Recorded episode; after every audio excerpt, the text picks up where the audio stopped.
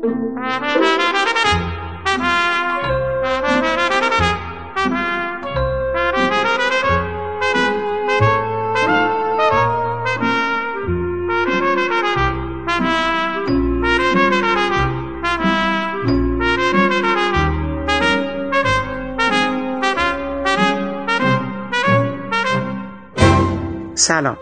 من حامد صرافی زاده هستم و خورسندم که شما پادکست ابدیت تو یک روز رو برای شنیدن انتخاب کردید. چهلمین دوره جشنواره فیلم فجر امروز 22 بهمن سال 1400 با اعلام برندگان سیمرغ بلورین مثل همیشه با کلی حرف و حدیث به پایان می‌رسه. همچون چند پادکست پیشین ما که همراه با جمعی از سینماگران، منتقدان و سینما دوستان. به بررسی نکاتی درباره چهل دوره برگزاری این جشنواره پرداخته بودیم این بار از آقای جابر قاسم علی فیلم نامه نویس و منتقد سینمای ایران. خواستیم تا برای ما درباره داوری پرهاشیه 29مین دوره جشنواره فیلم فجر صحبت کنند پیش از شنیدن صحبت های آقای جابر قاسم علی باید به این نکته هم تاکید کنم که با وجود به پایان رسیدن جشنواره چهلم ما همچنان در چند برنامه آینده با چند مهمان دیگر به بررسی عملکرد چهل ساله جشنواره فجر خواهیم پرداخت.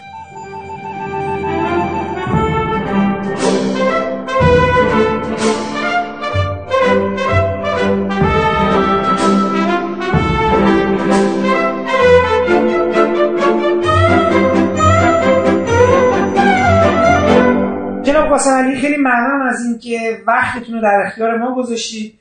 امسال جشنواره فیلم فجر چهلمین دورش هست و ما خواستیم به همین مناسبت با چند تن از سینماگران منتقدا و کسانی که به حال دور و نزدیک با این جشنواره در ارتباط بودن یه مجموعه گفتگوهایی رو سامان بدیم و ببینیم که اصلا چی شده که الان اینجاییم من قبل از اینکه درباره حالا داوری شما و حالا حضورتون به صورت مستقیم تو این جشنواره صحبت کنیم من دوست دارم اگه میشه برای ما بفرمایید که اصلا آیه قاسم علی الان تو دوره چهلم وضعیت سینما ایران رو چجوری می‌بینید؟ و خود جشنواره چهلم رو چجوری ارزیابی می‌کنید؟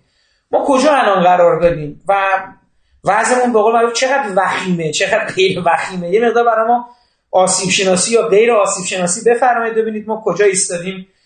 الان داریم تو چه زمینی بازی می‌کنیم. ما در خدمت بفرمایید. ببینید من تصور می‌کنم که سینمای ایران و به طبع اون جشنواره های فیلم فجر هر سال که برگزار میشه تقریبا به دلایلی که حالا من به چند اشاره می‌کنم از روزهای اوج خودش داره فاصله می‌گیره. وقتی من میگم روزهای اوج مشخصا دهه شست رو و شاید بخشی از نیمه دوم دهه هفتاد رو مد نظر دارم. زمانی رو به یاد میارم که بنده خودم به صلاح از تو دهه شست علاقمندان به سینما بودم و ما در صفهای طویل توی سرمای بهمن ما به صلاح وامیستادیم و حتی در مواردی انقدر صف طولانی بود یا اختشاش و شلوغی بود برای تماشای فیلم که گاهی حتی نیروهای پلیس یا سربازان وظیفه ای که حتی باتون به دست داشتن برای نظم در واقع صف وارد می شدن و من به یاد دارم که چند باری هم در حالی که حتی بلیت ورود به سینمای آزادی اون روز رو داشتم سینما آزادی که فکر می‌کنم شاید وقتی دیگر آقای بیزایی قرار بود نمایش در بیاد حتی باتوم هم خوردم. اینها به روشنی یادمه. این نشان دهنده در واقع علاقه مندی مشتاقان سینما طبعا به واسطه حضور فیلمسازانی مثل بهرام بیزایی مسعود کیمیایی داریوش مرسوی ناصر تقوایی و یا نسل جدیدی که پس از انقلاب اومده بودند و به هر حال اسمی در کرده بودند. شما قطعا نیروهایی که اون موقع فیلمسازهایی که اون موقع جوان بودند و در واقع اگرچه دستگرمی های خودشون رو در سالهای پیش از انقلاب زده بودم با احتمالا فیلم های کوتاه اما پس از انقلاب فرصت پیدا کردن که بخوام وارد سینمای حرفه‌ای بشم مثل کیانوش عیاری مثل محسن مخمل بال محسن مخمل توی مقدار متفاوت قبل از انقلاب اصلا فیلمساز نبوده. یا مثلا فرض کنید ابراهیم حاتمی کیا و فیلمسازهایی مثل آقای علی جکان یا خدا رحمت کنه فیلمسازی که فوت کرد نقطه ضعف رو ساخته بود علامی محمد رضا علامی حال می‌خوام بگم که بخشی از این شور و شوق اون سالها به خاطر حضور فیلمسازان قدیمی و فیلمسازان که بعدها در واقع چهرهای سرشناس سینمای ایران شدن ولی اون موقع به هر حال مطرح بودن اسامی که نام بردن یه بخشش به خاطر حضور این فیلمسازها بود. و اساسا شور و شوقی که در یک نسلی بود داشت که سینما رو دوست می داشت خواندن در مورد سینما رو دوست می داشت و طبیعتا طبعات اون رو که حضور در صفهای طولانی بود رو به جان می خرید والا هرچی که ما جلوتر اومدیم من به نظرم میاد که متاسفانه از تعداد صفها از اون حجم صفها و انبوهی این صفها کاسته شد و احتمالا یکی از دلایلش می‌تونست این باشه که شما دیگه فیلم سازان شاخص رو نمی‌دیدید که فیلم داشته باشن و یا شاید فیلمسازان شاخص ما هم دیگه از روزهای اوجشون فاصله گرفته بودن و گویا متاسفانه چندان شاید وجدی بر نمی انگیختن برای تماشای فیلم هاشون البته می شود به عاملی مثلا مثل محدودیت هایی که وجود داشته در دورهای مختلف جشنواره فیلم هایی رو به حال ممنوع می‌کردن تصویر نمایشش رو و یا در جشنواره نشون نمی‌دادن. هیئت انتخاب رد می‌کرد. یا احیانا ممکن بود از طرف برخی از سیاستگزاران سینمای وقت این دستور اعمال می‌شده. و یا حتی ممکنه به خصوص در این سالهای اخیر مسئله در واقع این فضایی که به وجود اومده بعد از در واقع قدرت نمایی اینترنتی فضای دیجیتالیزمی که اومده فیلم هایی که به روز دارید شما در هر نقطه جهان دارید می‌بینید. خیلی از نسل سینما رو الان دیگه سینما ایران متاسفانه پیگیری نمی‌کنه. برای اینکه فیلم های روز جهان رو به راحتی داره می‌بینه سریال های روز رو داره می‌بینه تکنولوژی اونها رو داره می‌بینه و خب سینما ایران به دلایل بسیار نمی‌تونه اون تکنولوژی رو در اختیار داشته باشه. بنابراین باید با فکر با اندیشه با فضاسازی و جهان ویژه خودشون بخوان به صلاح تماشاگر رو جلب کنن به سمت خودشون. که خب طبیعتا بخش های از این جهان دستخوش محدودیت یا ممیزی میشه. و به حال در نهایت مجموعه ای به وجود اومده که چون این به نظر می‌رسه که سینما حالا البته این سال اخیر البته خب کرونا هم بیماری اپیدمی کرونا هم طبیعتا مزید بر علت شده. در نهایت در مجموع به نظر میاد که دیگه شما اون شور و شو رو متاسفانه نمی‌بینید. دست کم شوی که من به شخص در دهه شست تجربه کردم. و توی این سالهای اخیر نمی‌بینم نسل سینمایی که بخواد سینه چاک سینما باشه و بشینه فیلم ببینه و به حال شور و هیجانی که در اون سالها وجود داشته رو بخوایم تو این سالها تکرار کنیم. به نظرم متاسفانه کمرنگ شده این به صلاح ارتباط دو سویه تماشاگر و سینما. بلخص در مورد جشنواره ها. آقای قاسم علی من یه سوال پایه‌ای هم دارم. من دوست دارم قبل از اینکه شما خودتون به صورت مستقیم وارد میگم حوزه این جشنواره بشین حالا خودتون مسئله است جشنواره فجر کی براتون خیلی جدی شد؟ یا اساسا تا کی فکر می‌کردید این جشنواره یک مسئله جدی برای سینما ایرانه؟ و کی یعنی چه مقطعی بود که احساس کردید دیگه جدی نیست؟ خودتون. خب طبیعتا ممکنه با یک مخاطب دیگری که دقدقه های من یا شاید مثلا نوع شغل من رو احیانا نداشته باشه یا سن و سال من رو نداشته باشه خب ممکنه متفاوت باشه. ببینید من بله من اعتراف می‌کنم که در این سالهای اخیر خیلی وقت اصلا جشنواره نمیرم. اعتراف می‌کنم که وجدی در من به شخص برانگیخته نمیشه که من برم و مثلا تازه خب شرایط تماشای فیلم هم آماده است. یعنی به حال لطف دارن دوستان در جشنواره به ما کارتی بلیتی چیزی میدن که ما می‌تونیم بریم مثلا یه جایی فیلم ها رو ببینیم. اما بسیاری از موارد در طول این سالها برای من پیش اومده که این کارت ها اصلا عملا استفاده نشده و من مثلا فیلمی ندیدم. یا شاید یکی دو فیلم نصف نیمه دیدم. و دیگه مدتی متاسفانه فیلمی از سینمای ایران منو به هیجان نیاورده. این شاید بخشش به خودم برگرده بخشش شاید به شرایط چه می‌دونم روحی و سنی و شغلی من برگرده که دیگه مدت هاست با نمی‌دونم. هنوزم اگر بخوام مثلا از فیلم های خوب سینمایی را یاد کنم میگم هامون میگم مسافران میگم ناخدا خورشید میگم نمی‌دونم طعم گیلاس یا زندگی و دیگر هیچ مثلا فرزن نه اون فیلم کیارستمی چی بود؟ غیر از گیلاس اون آقای کشاورز بازی می‌کرد. زیر درختان زیتون. می‌خوام بگم می‌دونم باید واقعا بگرد پیدا کنم که آیا مثلا اون موقع جوانتر بودم هیجان بیشتری داشتم آیا فیلم سازا خوب بودن آیا فیلم ها درخشان بودن؟ نه در جشنواره خیلی فیلم نمی‌بینم. گاهی رد میشم. بله برای من حضور در جشنواره تو دهه 60 روزی 5 تا 6 تا فیلم می‌دیدم. در اون سالها غیر از فیلم های خارجی که گاهی تو بخش بین الملل می‌رفتیم می‌دیدیم.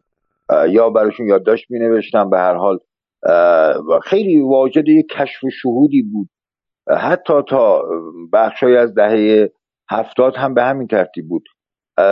اما بله تو این سالهای اخیر من خیلی به ندرت میرم. شاید یه روز دو روز یه سری برم اونم بیشتر بهانش دیدن دوستان و رفقاست.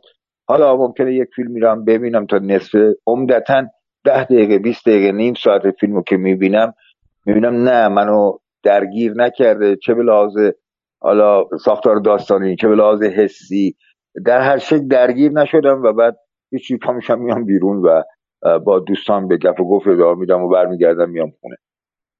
به احتمالا مشکل شد خیلی در جشنواره نباشه. اتفاقی در من ببخشید. نه فکر کنم البته مشکل در جشنواره هست به خاطر اینکه این چیزی که شما میفرمایید یه حس فقط در ش... فکر نمی کنم در فقط در شما شکل گرفته. تعداد فراوانی از منتقدا سینما دوستا کسایی که به حال با سینمای بعد انقلاب اخت و عجین هستند و بودن فکر می‌کنم با شما هم نظرن و مدت هاست و به نظرم خیلی وقتی که افراد دارن انتخاب هاشون دیگه از نهایتا تا میانه های یا میانه ها و اواخر دهه 80 باشه دیگه دهه 90 آنچنان ور حال انتخاب ها وارد فهرست فیلم های ماندگار زندگی افراد فعلا نشده. حالا شاید دوباره بعد جستجویی بکنیم.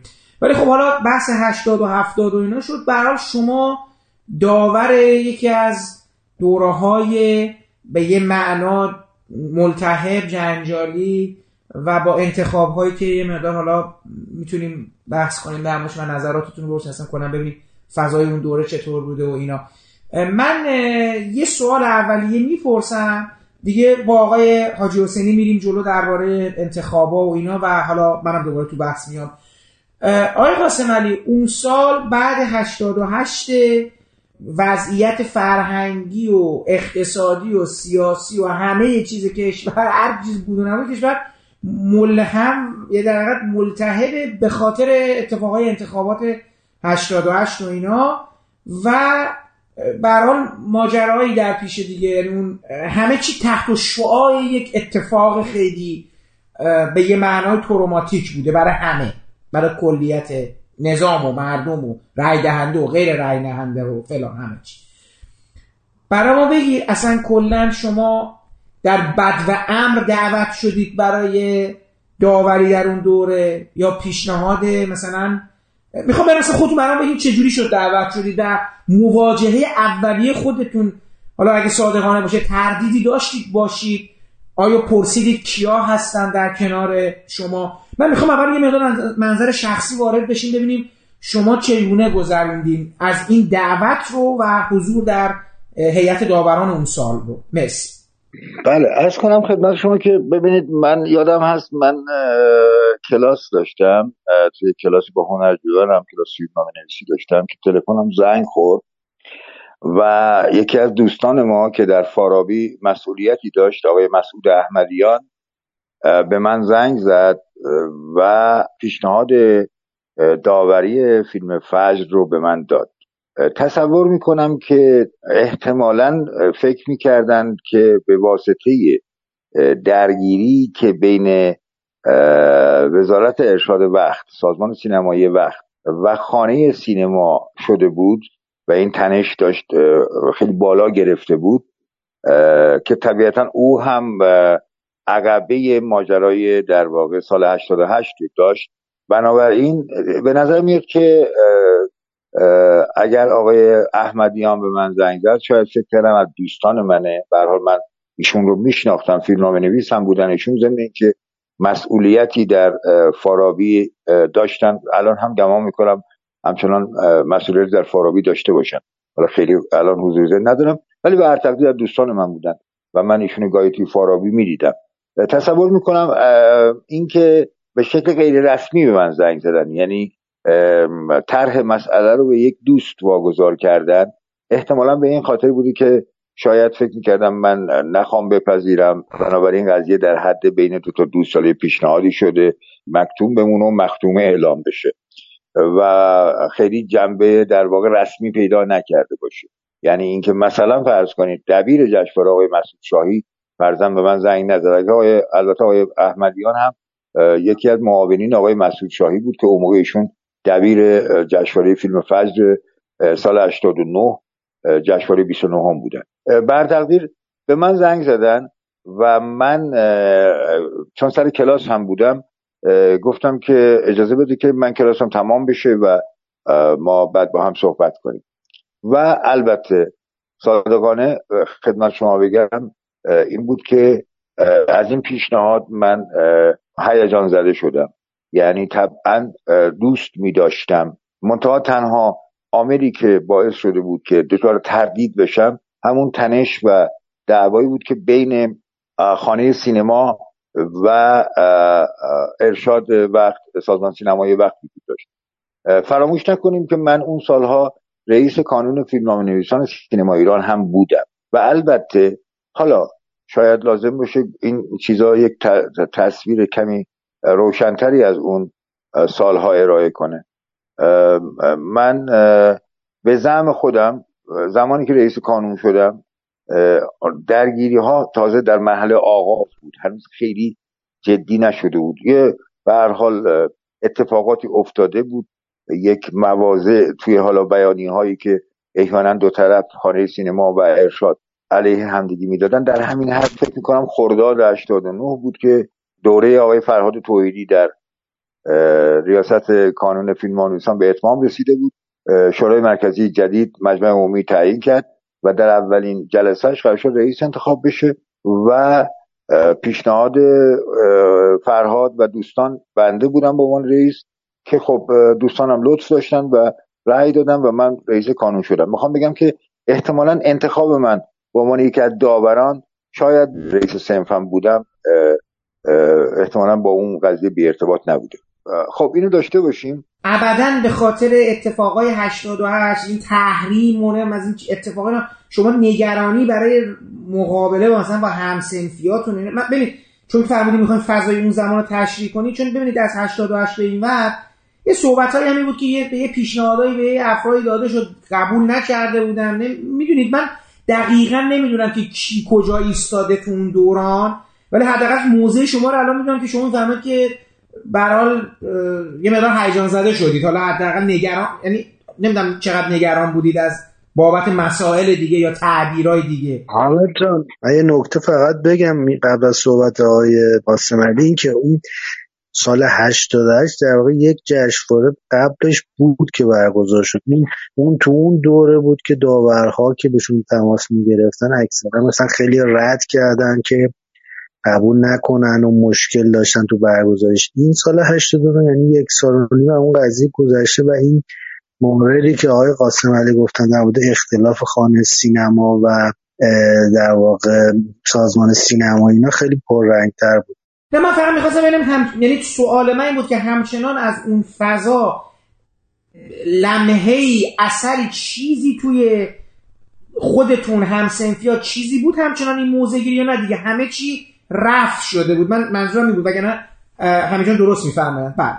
بله ببینید آقای حاج حسینی درست میگه. یعنی فیلواقع از ماجرای انتخابات سال 88 یک جشنواره گذاشته بود. بهمن ماه 88 یک جشنواره برگزار شد که چند ماه بعد از اون وقایع انتخاباتی بود و طبیعتا اونجا صفبندی ها اتفاق افتاده بود. ادهی تمایل نداشتند که داور فجر سال 88 میشن خب دم رفته بودن من الان به ترکیب هیئت انتخاب و هیئت داوران سال 88 اشراف ندارم. من نمی‌دونم کدوم دوستان بودن کدوم نبودن یا به کی پیشنهاد دادن و قبول کردن یا نکردن.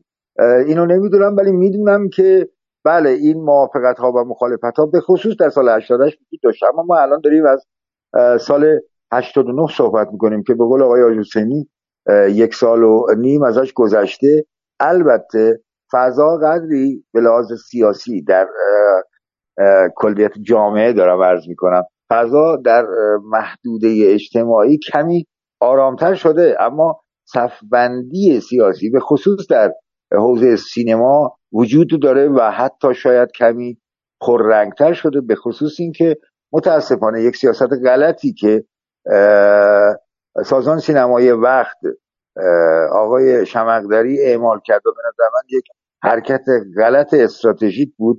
این بود که اومد و علیه خانه سینما اقامه دعوی کرد و اومد در خانه سینما رو بست. در البته اتفاق بعدا افتاد. ولی به حال با این روی کرد با این استراتژی اومد جلو و این متاسفانه به نظر فضا رو بدتر و گلالودتر کرد و صفبندی ها رو طبیعتا آشکار و خب این حرکت به نظر من غیر سنفی و غیر سینمایی بود و خب متاسفانه چوبش رو بچه های سینما خوردن دودش به چشم بچه های سینما رفت و به نظر من شاید بگم که دعوایی که در سطوح در واقع مدیریتی چه خانه سینما و چه ارشاد وجود داشت در عمل به نظر من خیلی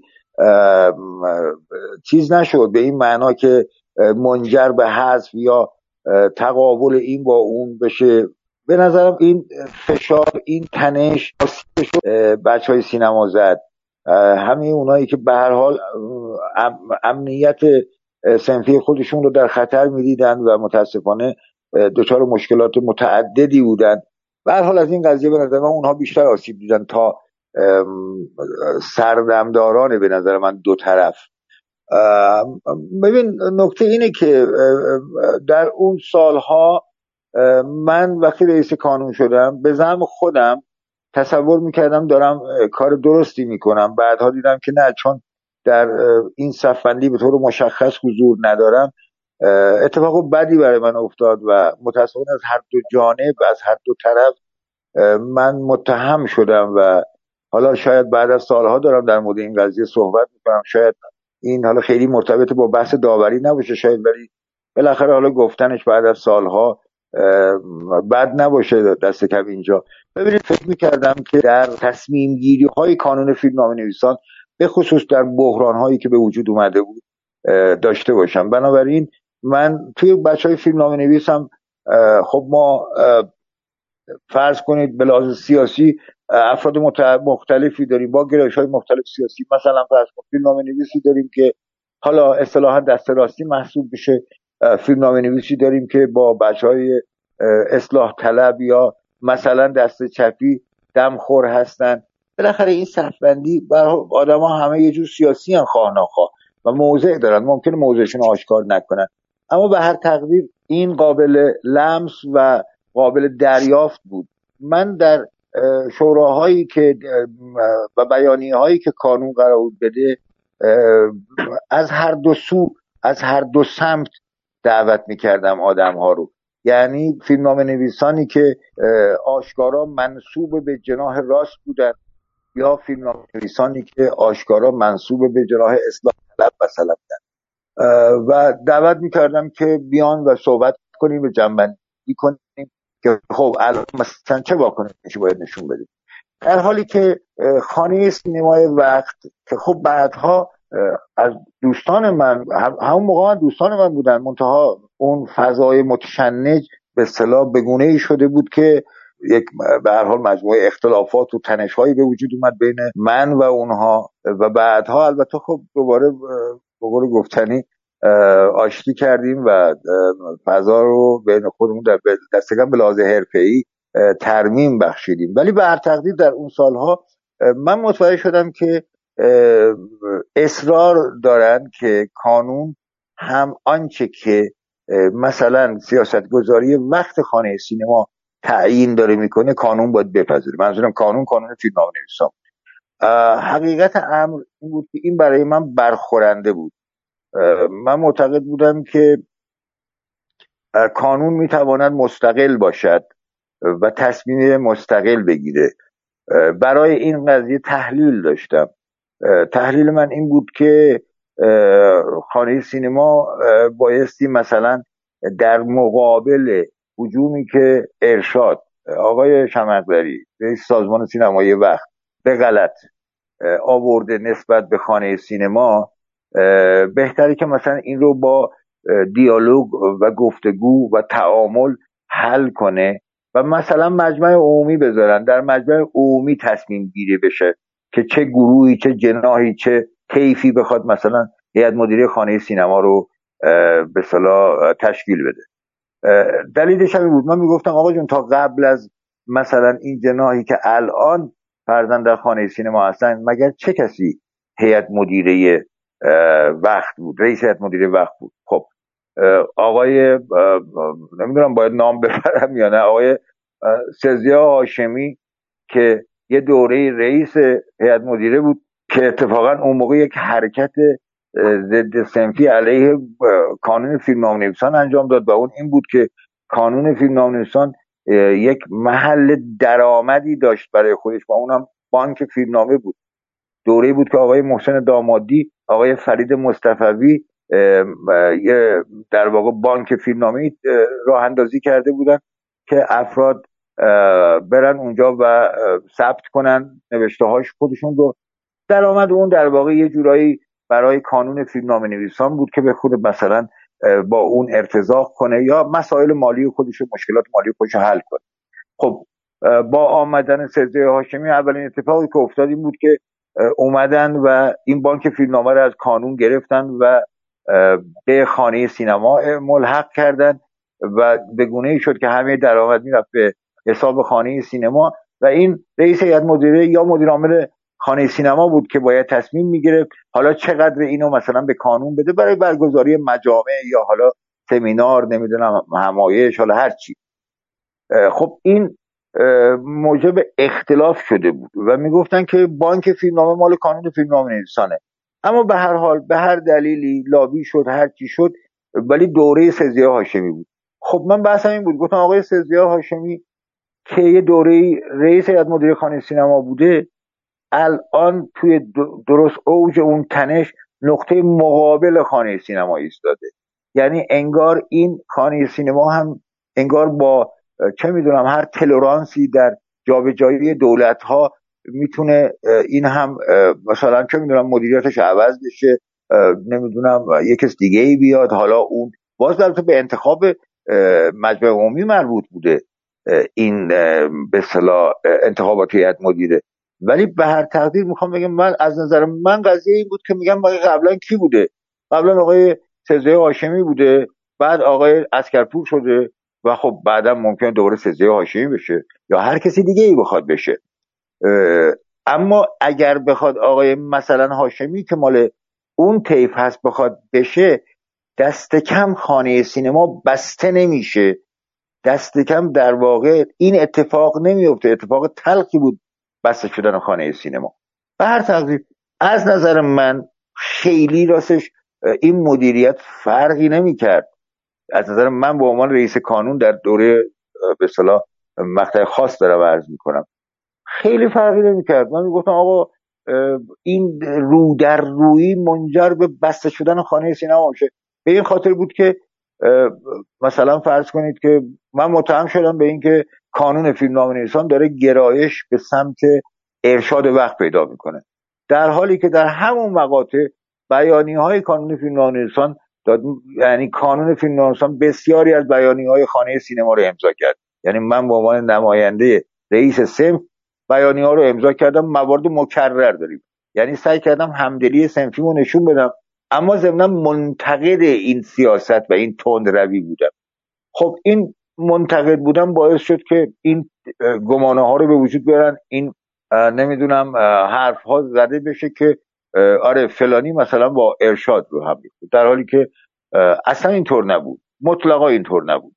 به حال امضاهای کانون فیلم در اون بیانی های مختلف خانه سینما وجود داره و میشه به اون استناد کرد. همچنان که بیانی های ما اون موقع بنده و شورای مرکزی نوشتیم و به صلاح نسبت به برخوردی که ارشاد داشت انجام می‌داد و به نظر ما برخورد غلطی بود. برحال در این میانه در این میانه حالا فرض کنید که این پیشنهاد داوری هم شد. من اولین کاری که کردم به فرهاد توحیدی که اون موقع فکر می‌کنم رئیس هیئت مدیره خانه سینما بود فرهاد توحیدی و گمان می‌کنم آقای اسکرپور مدیر عاملش بود اگر اشتباه نکرده باشم. من به فرهاد توحیدی زنگ زدم و گفتم که فرهاد به من پیشنهاد شده که داوری جشنواره رو بپذیرم. این در حالی بود که از ترکیب داوری آقای یک آقایی بود که توی امریکا کار می‌کرد اسی نیک نژاد اسدالله نیک نژاد قرار بود اون هم یکی از داورا باشه هفت داور یکی هم چون بود. منتها فضای مطبوعاتی اون سالها کیهان و اینا سر صدا کردن که ایشون نمی‌دونم در امریکا فیلم چه می‌دونم پورنوگرافی ساخته و اینا که در حالی که خب اینجور نبوده. خب ایشون توی امریکا فیلم ساخته و طبیعتا ممکن بود صحنه هایی هم صحنه های اروتیک مثلا بوده باشه که توی اون فضا و فرهنگ امر عادی محسوب می شده ولی به حال با این جب سازی ها اسی نیک نژاد رو در واقع حذف کردن. فرهاد تویدی نگران بود.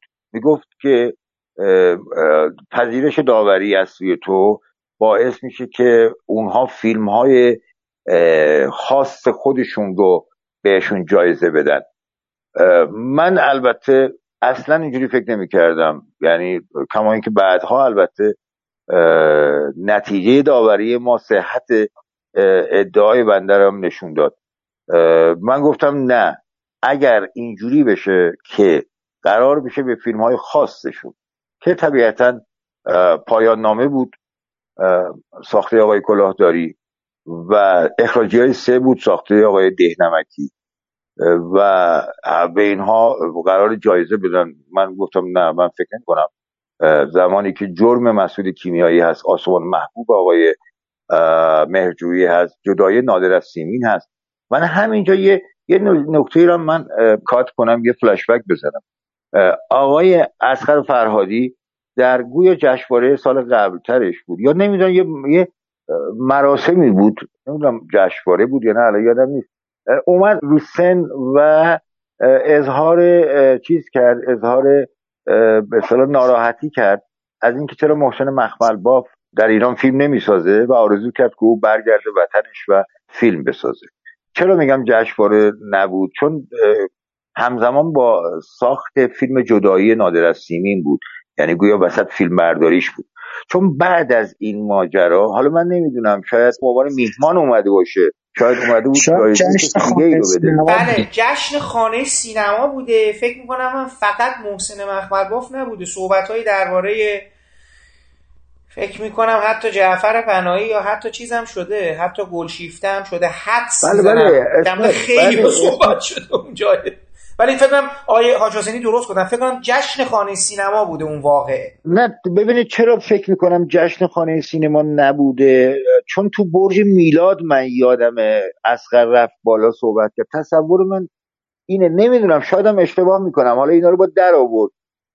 به هر تقدیر می‌خوام بگم که این قضیه موجب شد که آقای شمقدری به عنوان رئیس سازمان سینمای وقت اون بیانیه به نظر من بیمورد و متاسفانه نابجای خودشو بده با اون جمله معروف انا لله و انا الیه راجعون انگار مثلا چه فاجعه ای اتفاق افتاده و جلوی فیلم رو گرفت. جلوی ساخت فیلم رو گرفت. جلوی ساخت فیلم جدای نادر اتفاقا در اون دوره رایزنی هایی شد و از جمله قرار شد که چند نفر برن حکمیت کنند من به عنوان رئیس سنف فیلمنامه نویسان بودم. آقای فرهاد تویدی به عنوان رئیس هیئت مدیره غلامرضا موسوی و سیروس البند فکر می‌کنم ما چهارتا بودیم اگر اشتباه نکنم. ما رفتیم دفتر آقای شمقدری و در واقع البته آقای شمقدری نبود گویا در سفر خارج از کشور بود و اون بیانیه از اونجا داده بود و ما با آقای معاونشون آقای سجادپور بود که ما چهارتا رفتیم اونجا و در واقع از ایشون خواستیم که این به سلام ممنوعیتی که ایجاد کردن برای فیلمسازی اسخر فرهادی رو ایشون به سلام بردارن و بذارن که ایشون کارش رو انجام بده.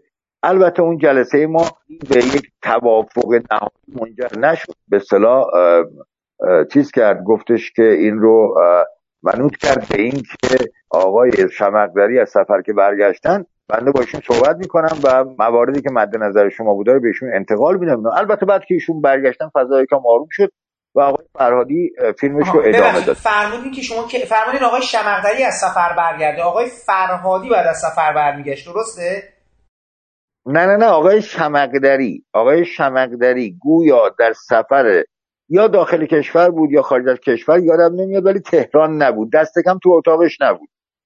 و گفته بودن به ما که در سفر هستن. و حتی فکر می‌کنم اون نامه معروف انا لله و انا الیه راجعونم که مثلا چه فاجعه ای اتفاق افتاده و آقای فرادی چرا اسم مخمل باف رو برده و و و گویا در همون سفرش نوشته بود و حالا فکس کرده بود یا اگر اون موقع نمی‌دونم شرایط چجوری بود به حال ارسال کرده بود و تو مطبوعات درد شده بود.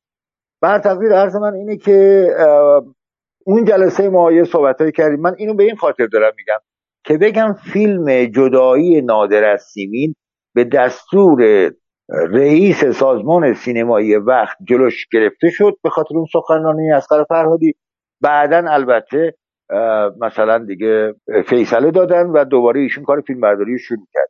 از این نظر دارم عرض می‌کنم که اسم جدایی خاطرمون باشه.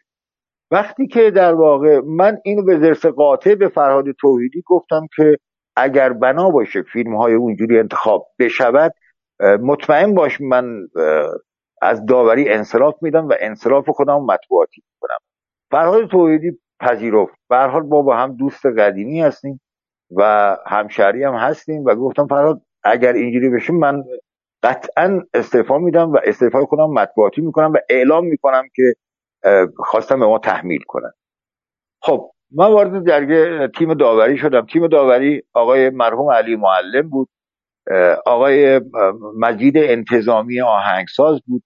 آقای جهانگیر الماسی بود آقای ابوالقاسم طالبی بود و بنده و البته آقای حسن عباسی. خب من اصلا آقای حسن عباسی رو نمیشناختم. اعتراف می‌کنم که عجیبم بود. من بعدا به فرهاد دوباره زنگ زدم. گفتم فرهاد این آقای حسن عباسی کیه؟ سینمایی نیست ایشون. من هیچ شناختی از ایشون ندارم. گفت چطور حسن عباسی رو نمی‌شناسی؟ و البته داشت می‌گفت. من به عنوان خیر سرم آدمی که بالاخره چهار تا کتاب خوندم باید ایشون رو میشناختم. منم این پرسش رو البته داشتم که شما چطور آقای حسن عباسی رو نمیشناختین تا اون زمان؟ بله من اعتراض می‌کنم مثلا احتمالا اسمشون مثلا به گوشم شاید خورده بود یه چیزی راجع بعدا راجع به درباره الی شنیده بودم یه حرفی زده. این جملهش یادمه که گفته بود یه کسی که درباره الی درباره اسلام لیبرال هست و فلان اینا. ولی خیلی خاطرم نمونده بود که این همون آقای حسن عباسیه و مثلا ایشون نشان شناس هست و نمی‌دونم ایشون تئوریسین هست. بر تقدیر من اومدم البته اینم بگم اینم بگم در طول مدتی که اینجا بودیم آقای حسن عباسی حالا به قول چیز خودش نیست خداش هست. اصلا رفتار بدی نکرد مطلقا رفتار از بالایی نداشت و اتفاقا آقای حسن عباسی کاملا گوش می‌داد و به نظر من اینجوری میاد که گویی مقهور جمع سینمایی ها قرار گرفته بود. به هر حال جمع ما همه سینمایی بودیم.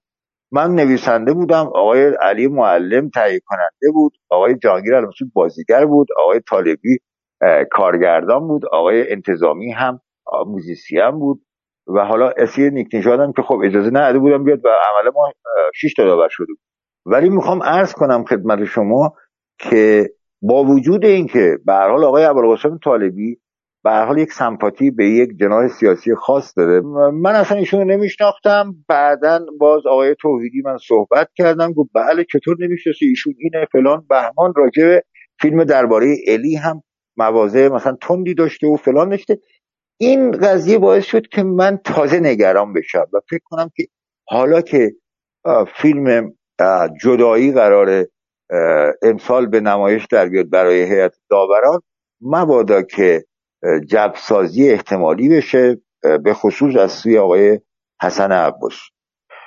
من یادم هست که من به آقای علی معلم گفتم گفتم که علی گویا یه همچین فضایی وجود داره که جدایی رو بزنن.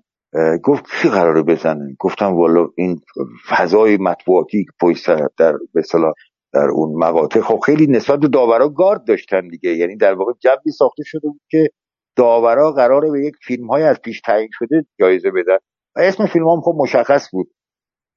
ولی واقعا هرگز دست کم در مورد من یا حتی علی معلم مرحوم که ما بارها اونجا با هم صحبت می‌کردیم گپ می‌زنیم سیگار میکشیدیم و از این صحبت می‌کنیم هرگز همچین چیزی وجود نداشت. هم مطلقا. منتها حضور شاید آقای حسن عباسی باعث شده بود این گمانه زده بشه که پس قرار این اتفاق بیفته. من وقتی در واقع اون بحثی که ایشون پیشتر درباره فیلم درباره الی کرده بود که گفته بود گویا این فیلم این درباره اسلام لیبرال هست و نمی‌دونم فیلم به هر حال جور سکولاری و نمی‌دونم از این حرفا. خب این باعث شده بود که من نگران بشم با علی معلم صحبت کردم. اون موقع حالا فکر می‌کنم میانه های داوری ما بود. یادم هست اون جشنواره از 16 هم شروع شد. به جای 12 بهمن تا 22 بهمن. از 16 تا 26 بهمن. فکر می‌کنم اگر اشتباه نکنم شروع شد. چرا دو سه روز تاخیر گویا به یک مناسبت نمی‌دونم اعضا یه چیزی اینجوری تقارن پیدا کرده بود و این بود که با دو سه روز تاخیر شروع شده یا چهار روز تاخیر. در هر شکل من یادم که جهانگیر الماسی شبی که قرار بود فیلم جدایی به نمایش در بیاد اومد و گفت این فیلم بلند هم گفت تو جمع همون سینمای کوچولوی توی باغ فردوس گفت این فیلمی که از مذهبی ترین فیلم های سینمای ایران. ما ندیده بودیم. اون ضمن چون هیئت انتخاب هم بود. آقای الماسی هم تو هیئت انتخاب بود و هم هیئت داوران. و فیلمو دیده بود. و بعد در تشریح این ادعاش گفت احترامی که اسقر فرهادی به قرآن گذاشته در هیچ فیلم تاریخ سینما ایران سابقه نداره و اشارش به اون صحنه ای هستش که نادر میاد قرآن رو میاره پیش اون زن اون خانوم سالی بیات و میگه اگه تو مدعی هستی که من باعث شدم جنین تو سخت بشه دست رو قرآن بذار. و اون زن نمی‌ذاره. و اون زن این کار نمی‌کنه. می‌خوام بگم شروع در واقع بحث ما قبل اینکه فیلم به نمایش در نیامده جدایی اون شب.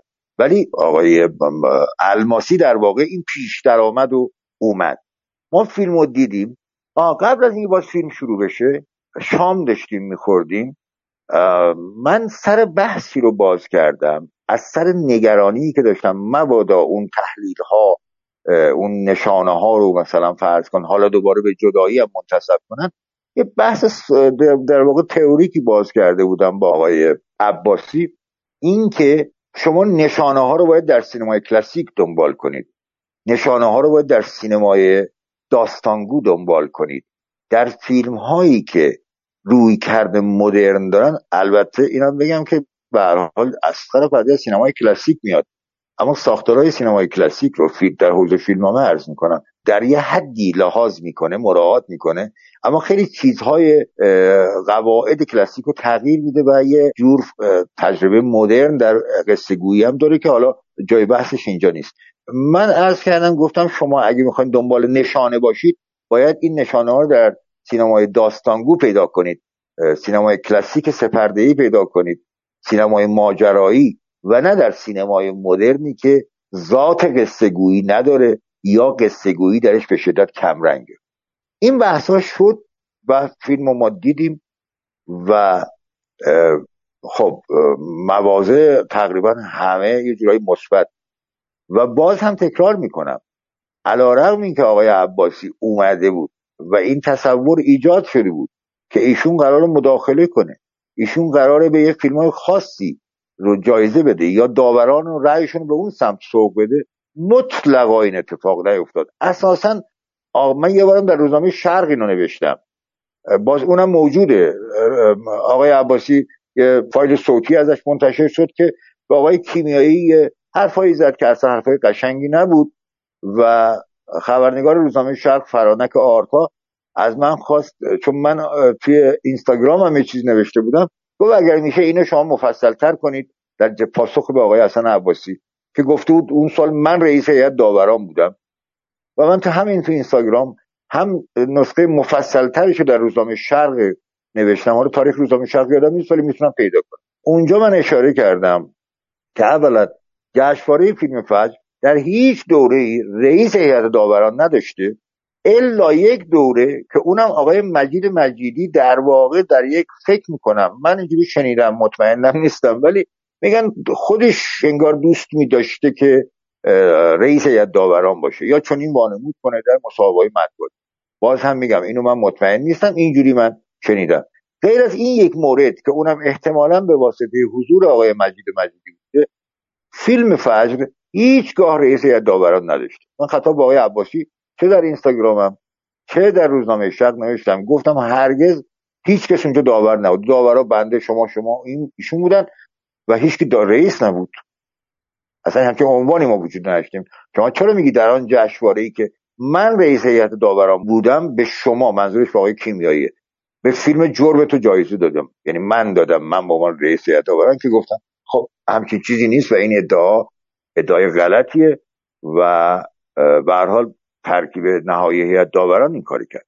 و یه چیزم بگم خدمت شما. با توجه به جوی که ساخته شده بود علیه داوران اون سال که مبادا به نمی‌دونم فیلم فلان فلان جایزه میشه من یادم از پیشنهاد علی معلم بود. علی معلم در میانه های داوری ما ایشون مطرح کرد. ببین الان تاریخ شدم نمیاد تاریخ زمان شدم نمیاد. فرض کنیم اگر از 16 هم بوده تا مثلا 26 م جشنواره اگه تا موقع طول بکشید داورا بایستی طبیعتا دو روز زودتر کاندیداها رو اعلام می‌کردن. بنابراین تا 24 ما باید اعلام می‌کردیم. 24 اعلام کردن یعنی یک روز قبلش باید بحث می‌کردیم جدل می‌کردیم. یعنی 23 باید بحث جدل می‌کردیم. رأیامون رو می‌دادیم. پس تا 22 می‌توانستیم فیلم ببینیم. و ما روزی نمی‌دونم سه تا چهار تا فیلم می‌دیدیم.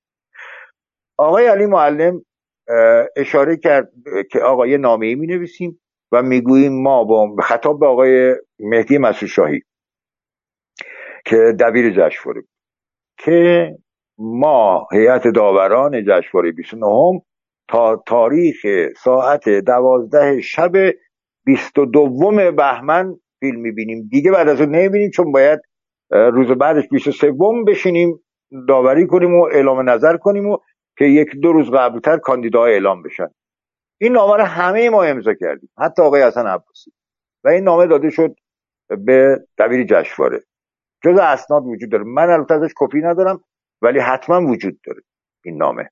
شب 22 یعنی ساعت دوازده شب 22 البته 22 شو من احتمالا دارم میگم ولی باید 22 بوده باشه چون جشنواره 16 هم بوده تا 26 احتمالا میگم دو روز قبلتر با این محاسبات دارم میگم باید احتمالا 22 باشه. برحقی و ساعت 12 شبش 12 شب که شد همه ما اومدیم بیرون.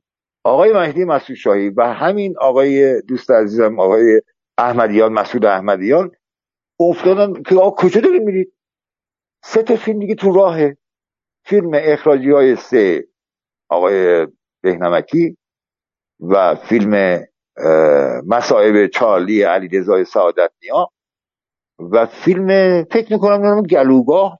همچین چیزی گلوگاه بود نمی‌دونم چی شیطان یادم نمیاد. یه فیلم دیگه هم بود حالا بر تقدیر این سه تا فیلم در راهه. باید حالا اسم لیستا رو فیلم نگاه کنم و فکر کنم آیه بهمنی ساخته بود. نمی‌دونم گلوگاه گلوگاه مال محمد ابراهیم معیریه. گلوگاه داریم و سیب و سلما مال حبیب الله بهمنی. چون چون شما دو تا اسم یعنی حبیب الله سیب و سلما رو دیدیم. نه نه نه. از هم گلوگاه گلوگاه مال کی بود؟ الان یادم نمیاد. سه تا فیلم گفتن تو راهه. گفتن سه تا فیلم تو مراحل فنیه و داره می‌رسه. درخواست آقای مسعود شاهی بود. گفتیم که ما طبق نامه ای که از مثلا یک هفته قبل یا چه می‌دونم سه چهار روز قبل حالا این اشاره نمیاد اعلام کردیم که ما تا تاریخ 22 ساعت 12 شب فیلم می‌بینیم. چون بعدش باید بشینیم مرور کنیم یا داشتمون رو مرور کنیم. 23 باید بیایم جلسه بذاریم و حرفامون بزنیم. و عرض کنم خدمت شما که بعدش هم باید اعلام مطبوعاتی بشه. کاندیداها که خب یه روز دو روز قبلتر اعلام می‌کنن تا اختتامی. و ایشون گفت نه این ستا فیلم تو راه آخرین مراحل فنی باید ببینید. فلان گفتیم نه نمی‌بینیم و ما اومدیم بیرون. بنابراین عملا به واسطه این که از پیش اینا هیچ گاردی هم وجود نداشت بلکه از پیش نامه نگاری شده بود.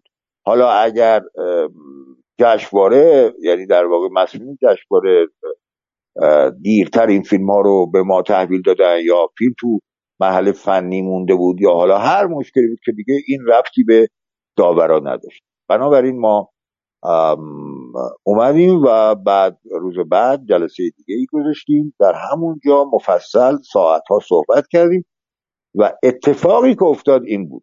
برخلاف در واقع جوی که علیه داوران اون سال ساخته شده متاسفانه که اینها می‌خوان به فیلم های خاص جایزه بدن انتخاب های ما نشان دهنده این بود که اتفاقا این داورا سعی کردن به نخبه های سینما ایران جایزه بدن. جایزه های ما مشخصه. بهترین فیلم نامه و بهترین کارگردانی آقای اسقر فرهادی برای جدای نادرسی همون فیلمی که تا پیش از اون چند ماه قبلترش آقای شمقدری جلوی ساختش گرفته بود. حالا بعد البته نظرش عوض شد حالا اون به ادامه ساخت به ادامه دادن فیلم رو تموم کردن. همون فیلم بهترین فیلم نامه بهترین کارگردانی گرفت. آقای مسعود کیمیایی که من معتقدم نسل من به آقای کیمیایی بدهکاره. من شرب کیمیایی رو خیلی خیلی دوست میدارم و معتقدم باید کیمیایی در شرب از جشنواره فجر جایزه می‌گرفت. باید برای دندان مار جایزه می‌گرفت. اما آقای کیمیایی هرگز جایزه نگرفت. و حالا نمی‌خوام بگم این به من منتصبه نه قطعا منم یک رأی بودم. ولی آقای علی معلم خدا رحمتش کنه آقای علی معلم و همه دوستان همه داوران در واقع به این نتیجه رسیدیم که آقا بهترین فرصتی که به واسطه اینکه مسعود کیمیایی در طول این سالها هرگز از طرف فجر جایزه نگرفته. امسال بهانه خوبی است که جایزه به به آقای کیمیایی داده بشه برای فیلم جرم به خصوص اینکه به عنوان بهترین فیلم چرا که مسعود کیمیایی همیشه با هیچگاه با بودجه دولتی فیلم نساخته و با بخش خصوصی فیلم ساخته. و در طول این سالها همیشه اینجوری کار کرده. و این فیلم سازی که هیچگاه قدر ندیده در این سالها حالا ما فرصتی پیدا کردیم که ادای احترام بکنیم. و ادای دین بکنیم به یک فیلمساز پیشکسوت و فیلم آقای مهرجویی هم جایزه ویژه داوران اعطا شد به صرف نام داریوش مهرجویی. من ممکنه آسمان محبوب خیلی دوست نداشته باشم. بله برای من فیلم های دیگر مهرجویی مثل سارا مثل هامون مثل بانو مثل جارنشین ها مثل خیلی فیلم های دیگرش فیلم های جذابی هن. طبیعتا آسمان محبوب برای من به اون اندازه جذاب نیست. اما شاید این یک حرکت یه جور چیز بود یه جور برای اینکه بخوایم گاردی که در واقع علیه داوران ایجاد شده رو بشکنیم تحلیل خودم رو دارم میگم. اون گاردی که علیه داوران ایجاد شده که آقا شما می‌خواد به فیلم فلان فلان جایزه بدید باعث شد که ما اتفاقا داروش مرسی هم جایزه ویژه هیئت داوران دادیم که نشون بدیم که آقا داوران در سال 89 کاملا یک رویکرد نقطه گرایانه داشتن. در زمینه بقیه جوایز تا جایی که یادم میاد انتخاب های ما مثلا فرض کنید که به خانوم ویشکا آسایش برای بهترین بازیگر نقش اول زن برای یک فیلم کمدی ما جایز دادیم. کمدی رو از موضوع تحقیرآمیز نمیگم. اتفاقا از این موضوعی که هیچگاه کمدی هیچ جدی نگرفتن تو جشنواره ها ما ورود آقایان ممنوع رو دیدیم بسیار فیلم مفرحی بود و به خانم ویشکا آسایش برای بازی در اون فیلم جایزه نقش یک زن رو داد. به خانوم مهناز افشار برای فیلم سعادت آباد که فیلم بسیار خوبی بود از آقای مازیار میری برای نقش دو به اون جایزه دادیم. یعنی ببین اینجوری به شما بگم من با کیوان کسیریان که از مطبوعاتی های اون دورم خیلی فعال بود من بعد از جشنواره به کیوان گفتم. گفتم کیوان خدایی الان نگاه کن. اینقدر جو ما ساخته شد که چه فیلم جایزه شما نگاه کن به کدوم فیلم ما جایز دادیم بعد ایشون گفت آرای شما به خصوص در بخش میانی جوایز بسیار به آرای مردمی نزدیک بود. یعنی مثلا وقتی می‌گفتن بهترین بازیگر مثلا مکمل مرد توی کاندیداها که می‌گفتن فلانی فلانی فلانی جماعت توی اون سالن اختتامیه برج میلاد فریاد می‌زدن آقای حامد بهداد برای نقش دو مکمل. همه فریاد می‌زدن حامد بهداد. بعد رأی داورا اعلام می‌شد حامد بهداد. برای نقش یک به همین ترتیب برای نمی‌دونم فلان به همین ترتیب. و خود آقای کسیلیان به عنوان منتقد داوری اون سال مدعی بود که آرای داوری خیلی مثلا حرفه‌ای داده شده و چقدر با به خصوص توی میگم همین بخشی مثل بازیگری زن و مرد و نمی‌دونم چیزایی از این دست که برای مردم خیلی جذابه خیلی به آرای مردم هم نزدیک بوده. بنابراین حالا من کوتاه کنم دیگه خیلی پرحرفی کردم. بنابراین می‌خوام بگم اتفاقی که افتاد این بود که بله ما فقط چوب اون دعوای بین خانه سینما و ارشاد و وقت رو خوردیم. اما رأی ما هرگز با هیچ کدوم از فیلم هایی که حالا منتصب به فیلم های دولتی بودن یا فیلم های خاص بودن همخانی نداشت. تعداد شما شیش نفر شده بود اینو دیگه نخواستیم بکنینش هفت نفر. خب آقای نیک نجات نه چون اصولا زوج یه جورایی بیمعناست باید فرد باشه دیگه که اگه سه به سه بشی یه نفر چهارمی باشه اون وسط. اینو نتونستی حل کنید مسئله رسید منطقی های قاسم علی؟ ببینید بله طبیعتا یکی از بحثایی که مطرح شده بود این بود که خب ما رأیمون به صلاح رأی فرد نیست. یعنی ما شیش نفریم. البته در نظر داشته باشید که در نظر داشته باشید که حتی اگر هفت نفر باشید ممکنه سه نفر به یه فیلم رأی موافق بدن سه نفر مخالف بدن یک نفر ممتنع بده. بنابراین این احتمال حتی ممتنع که نداریم مثلا به عنوان جایزه که آقا بدیم ندیم من من مثلا, نه چرا چرا ممکنه چرا خیلی پیش میاد؟ خیلی پیش میاد که یک داوری در یک جایی خیلی براش به قول بچه ها سوسو و پنجا پنجاست خیلی فرقی نمی‌کنه علصوی است. و بنابراین می‌خوام بگم که احتمال این که بخوایم در ترکیب هفت نفره هم دچار مشکل بشیم وجود داره. ولی خب ترکیب شش نفره به واسطه اینکه از اون اول شش نفرن این گمانه برش در واقع وارده که بگن آقا شما شش نفرین ممکن بود به اختلاف نظر بکنین. خب من الان یادم نمیاد ولی قطعا به اختلاف نظر نخوردیم. یا لابد ترکیب رأی های ما احتمالا مثلا به گونه ای بوده که یا همه جور مشتبه بوده یا اگر نه مثلا فرض کنید چهار به دو بوده احتمالا. خب الان که من خیلی حضور ندارم این آرا رو. یاد ها و دست نوشته هم احتمالا بعد از سالها دیگه بکنم ریختم دور. الان نبود نمی‌دونم یا توی جایی با انباری خونه باشه یا احتمالا ریختم دور که اینا توش دقیق به صلاح ثبت شده باشه. ولی به هر حال قطعا به مشکلی بعد نخوردیم که تو خاطر من مونده باشه.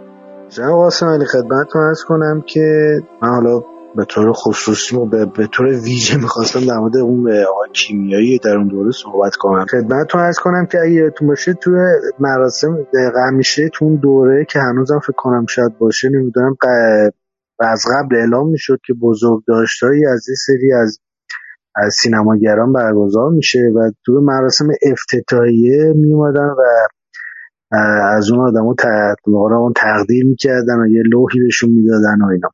آقای کیمیایی اتفاقا اون سال جز افرادی بود که بعد از سالها که اسمش نبود توی لیست افرادی که باید تقدیر می‌شد. ازش اسم آقای کیمیایی سال 89 جز افرادی بود که مورد تقدیر قرار گرفت بعد از سالها. بله. یعنی توی عکس های افتتاحیه اون دوره رو اگه نها کنی آقای کیمیایی اومده و بهشون یه لوحی دادن و تقدیر شدن. بعد در ادامه خب ایشون جرمو داشتن تو اون دوره و خب حالا من خودم جرمو خودم دوست دارم ولی جز فیلم های کیمیایی که اشکالاتی هم داره ولی حداقل از این آخری های خود شسته رفته تره. ولی نکتهش اینه که مقابلش شش فیلم مثل جدای نادر از سیمینه که خیلی هنوزم که در یازده سال اون سال گذشته خب جایزه کن و این مسائلی که گرفت تو کل دنیا چرخید و خیلی کن نبود. خرس طلای برلین رو برده. شما گفتی رفته کن تو برلین بوده جدای نادر از سیمین. همون فیلم عجیب غریبه دیگه. هنوزم تو فیلم های فرهادی هم حتی توی نظرسنجی های یعنی حتی خارج از کشور و بین المللی هم همیشه بالاتر از همه فیلم قرار میگه خب این یه خود مقایسهش چیز بود دیگه. یعنی مثلا اگر کیمیایی با یک حالا اون دوره با یک فیلم دیگه رقیب بود این کاری که شما کاری کردی خواستم بگم کاری خیلی شجاعانه است. چون هم حالا اون مثال اول جشنواره هم زدم که در اول جشنواره هم یه تقدیری با آقای کیمیایی شد. و من یادم مثلا خودم فکر می‌کردم که هم در روز قبل باز آوردن یه جایزه به آقای کیمیایی دادن دیگه تو پای مراسم پایانی که این کار رو فکر نکنم هیئت داوران بکنن. دارم شرایط اون دوره رو ترسیم می‌کنم. بعد نکتهش اینه که خب می‌خوام بگم این قضیه ای که شما جایزه بهترین فیلم رو دادین به آقای کیمیایی به جرم و در واقع آقای کیمیایی واقعا این بود که نظرتون بود که مثلا حالا جدای نادر از سیمین رو بذاریم کنار. که خب پیش فیلمی نمی‌تونست رقیبش باشه اون دوره واقعا جزء مثلا فیلم دوم دوم شما توی جوایز بود یا نه؟ از یه زمانی به بعد دیگه صحبت کردیم که در واقع آقای کیمیایی مثلا اینجور الان اینجوری گفته میشه که در واقع صحبت شده که آقای کیمیایی شاید آخرین باری باشه که بشه ازش تقدیری که جای جایزی بهش داد چون فیلم های بعدیش معلوم چطور باشه. از این فرصت استفاده کنیم و یه تغییر ازش بکنیم. می‌خوام بگم یعنی این قضیه بود یا واقعا اعتقاد داشتیم فیلم فیلمیه که می‌تونه جز فیلم خوب جشنواره و مثلا بعد از جدای نادرسیمی جز خوب هاست. ببینید واقعیتش اینه که من برخی از فیلم های آقای کیمیایی رو خیلی دوست میدارم. چه فیلم های قبل از انقلابش و چه برخی از فیلم های بعد از انقلابش. و طبیعتا یک تعدادی از فیلم های آقای کیمیایی رو خب دوست ندارم. این خیلی چیز عجیبی نیست. جرم رو قطعا من به قدر دندان مار دوست ندارم. و قطعا من سرب رو بیشتر از جرم دوست دارم. قطعا خط قرمز رو بیشتر از جرم دوست دارم. اما این به این معنا نیست که جرم فیلم بدیه. و نکته مهم اینه که من دو تا ماجرا بود. یکی اینکه خب به طور طبیعی احتمالا زن طبعا ندارم بعد از یازده سال ولی حتما رأی داورا برای این بوده که جرم حتما فیلم خوبی است و باید به این جایزه داد. طبعا نظر من هم همین بوده. اما در مورد شخص من یه چیز دیگه هم بوده. من والا اعتراف می‌کنم که یه مسئله شخصی شاید داشتم در عین حال. خب من قدیمترها مثلا تو سالهای ده شست متأثر از برخی از منتقدین اون دوره.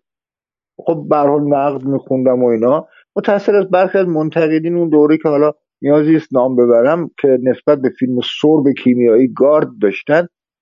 من هم مثلا فرض کن احتمالا واکنش من نسبت به فیلم سرب واکنش چندان مثبتی نبود. مدتی گذشت فکر می‌کنم یک بار احتمالا اوایل دهه هشتاد از یک شبکه فیلم سرب رو دیدم.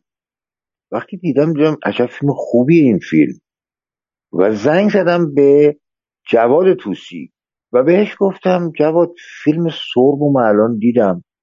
من راستش حالم خیلی بده. گفت چرا؟ گفتم این فیلم فیلم خیلی فیلم خوبیه. چرا ما اون موقع گفتیم فیلم بدیه؟ یا چرا مثلا چهار تا منتقد قدیمی تر مثلا حالا یه نقد منفی نوشتن و ما متاثر از اونا گفتیم آره فیلم بدی و فلان. حالا جایی هم که اعلام نکردیم چون موقع آدم چیزی هم نبودیم که ما رو بشناسن نظر ما جایی درد بشه. فقط مثلا تو جمع دوستانه خودمون. از خودم احساس بدی داشتم نسبت به خودم که چطور فیلم به این خوبی رو من نفهمیدم. بعدها جواد توسی به من گفت زنگ بزن به کیمیایی خوشحال میشه اگر بهش بگی فیلمت خوب بوده و همین حسی که الان داری بهش بگی. و من یادم با کیمیایی زنگ زدم و ازش عذرخواهی کردم. گفتم فیلم شما فیلم خوبیه و من متاسفم که کچ فهم بودم. و فیلم تو رو نفهمیدم یا در نیافتم که این چه فیلم خوبی است خب طبعا ایشون هم لطف داشتن خوشحال شدن و با هم دیالوگی داشتیم و اینا. بعدها من خب یادمه که تو خانه سینما دوره ای که تو شورای مرکزی کانون بودم یه باشگاه نمایش فیلم داشتیم. فیلم سرب رو من آوردم اونجا نشون دادم. آقای کیمیایی اومد و صحبت کرد راجع به فیلم. و خلاصه یه جور می‌خواستم ادای دین بکنم. هم به فیلم سرب و هم به فیلم مسئولی کیمیایی و خود یعنی شخص آقای کیمیایی. می‌خوام ارز کنم خدمت شما که بنابراین در طول این سالها این تلخی با من بود که باید یک جایی مثلا انگار به شیوه زیباتری ازش قدردانی بشه. و خب داوری سال 89 به من این فرصت بود داد که منم هم صدا بشم با آقای علی معلم و احتمالا داوران دیگر و بگم آره می‌تونیم جایزه بهترین فیلم رو به جرم بدیم.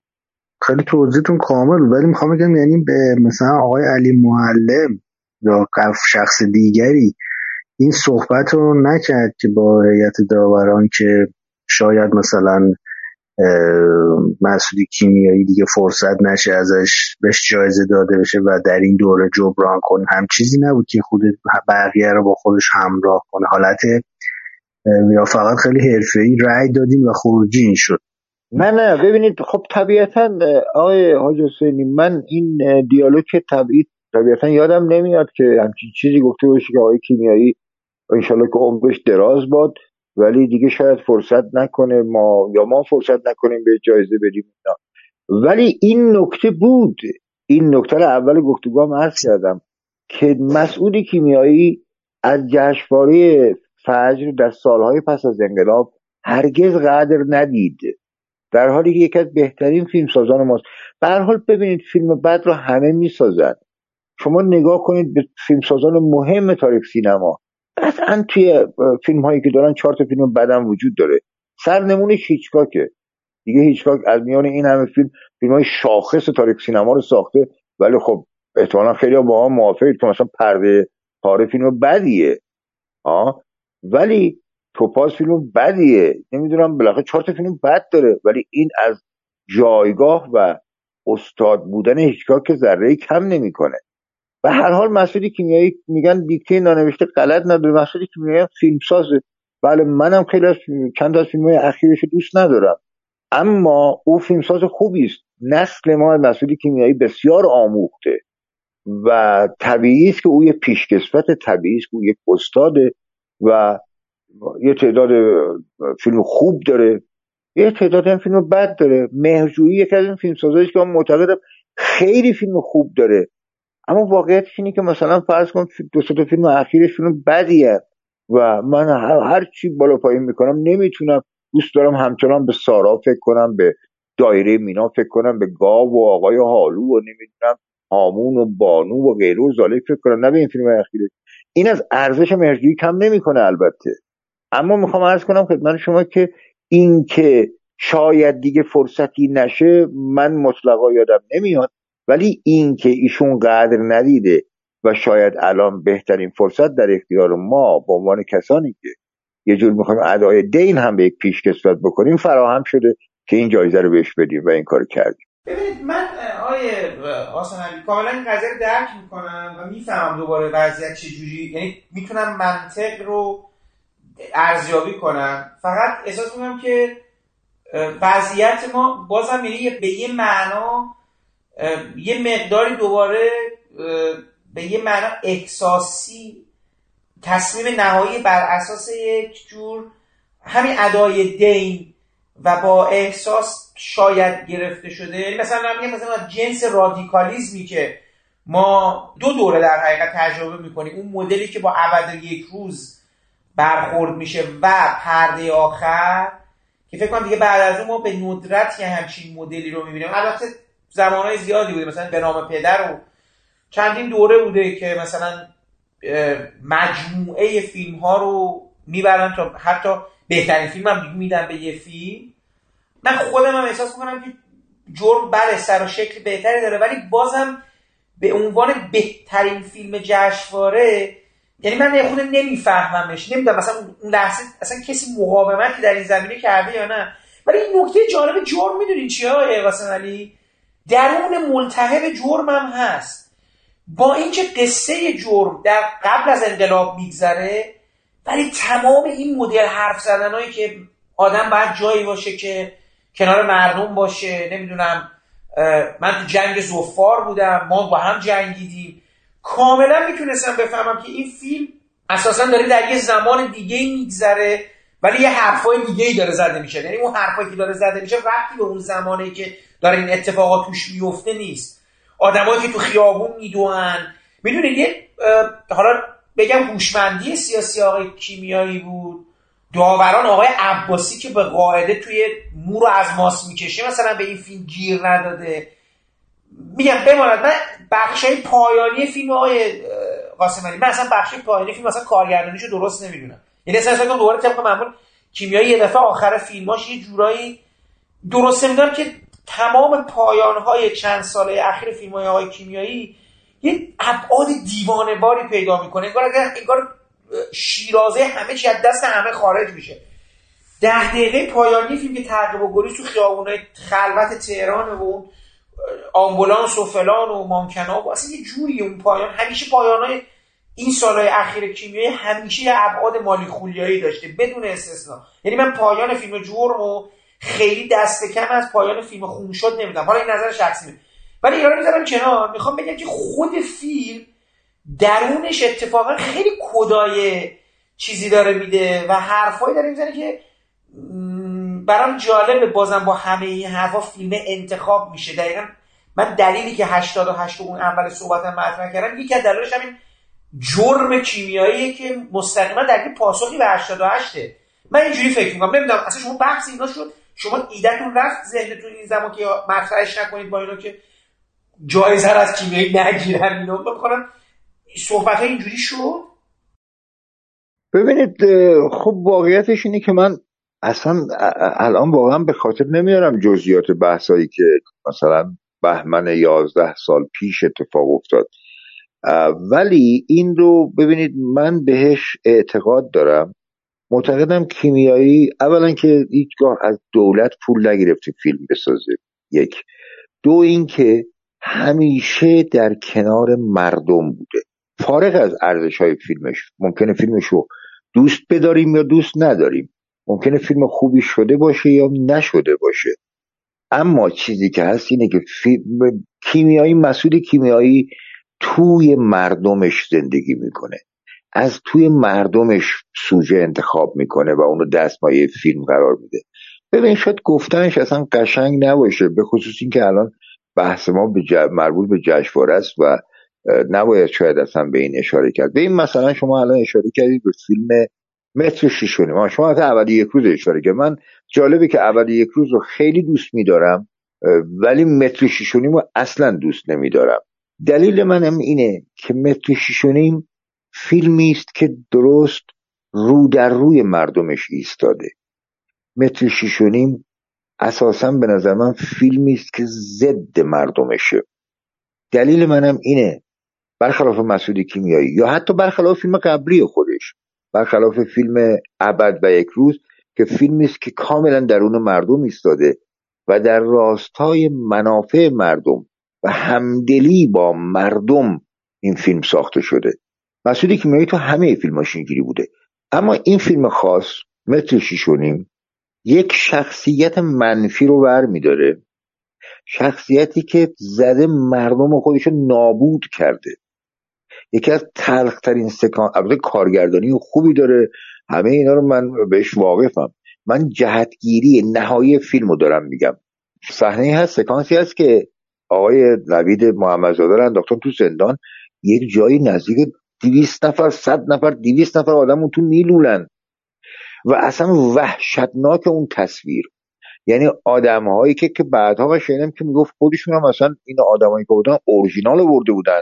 یه سری معتاد پیزوری داغونی که هزار جور ممکنه بیماری داشته باشن و آوردن و فیلم گرفتن. من می‌خوام بگم اون آدم ها رو می‌بینیم. اون آدم ها اگر به اونجا رسیدن که انقدر مزمحل و نابود شده هستن کی اینا رو به اونجا کشونده؟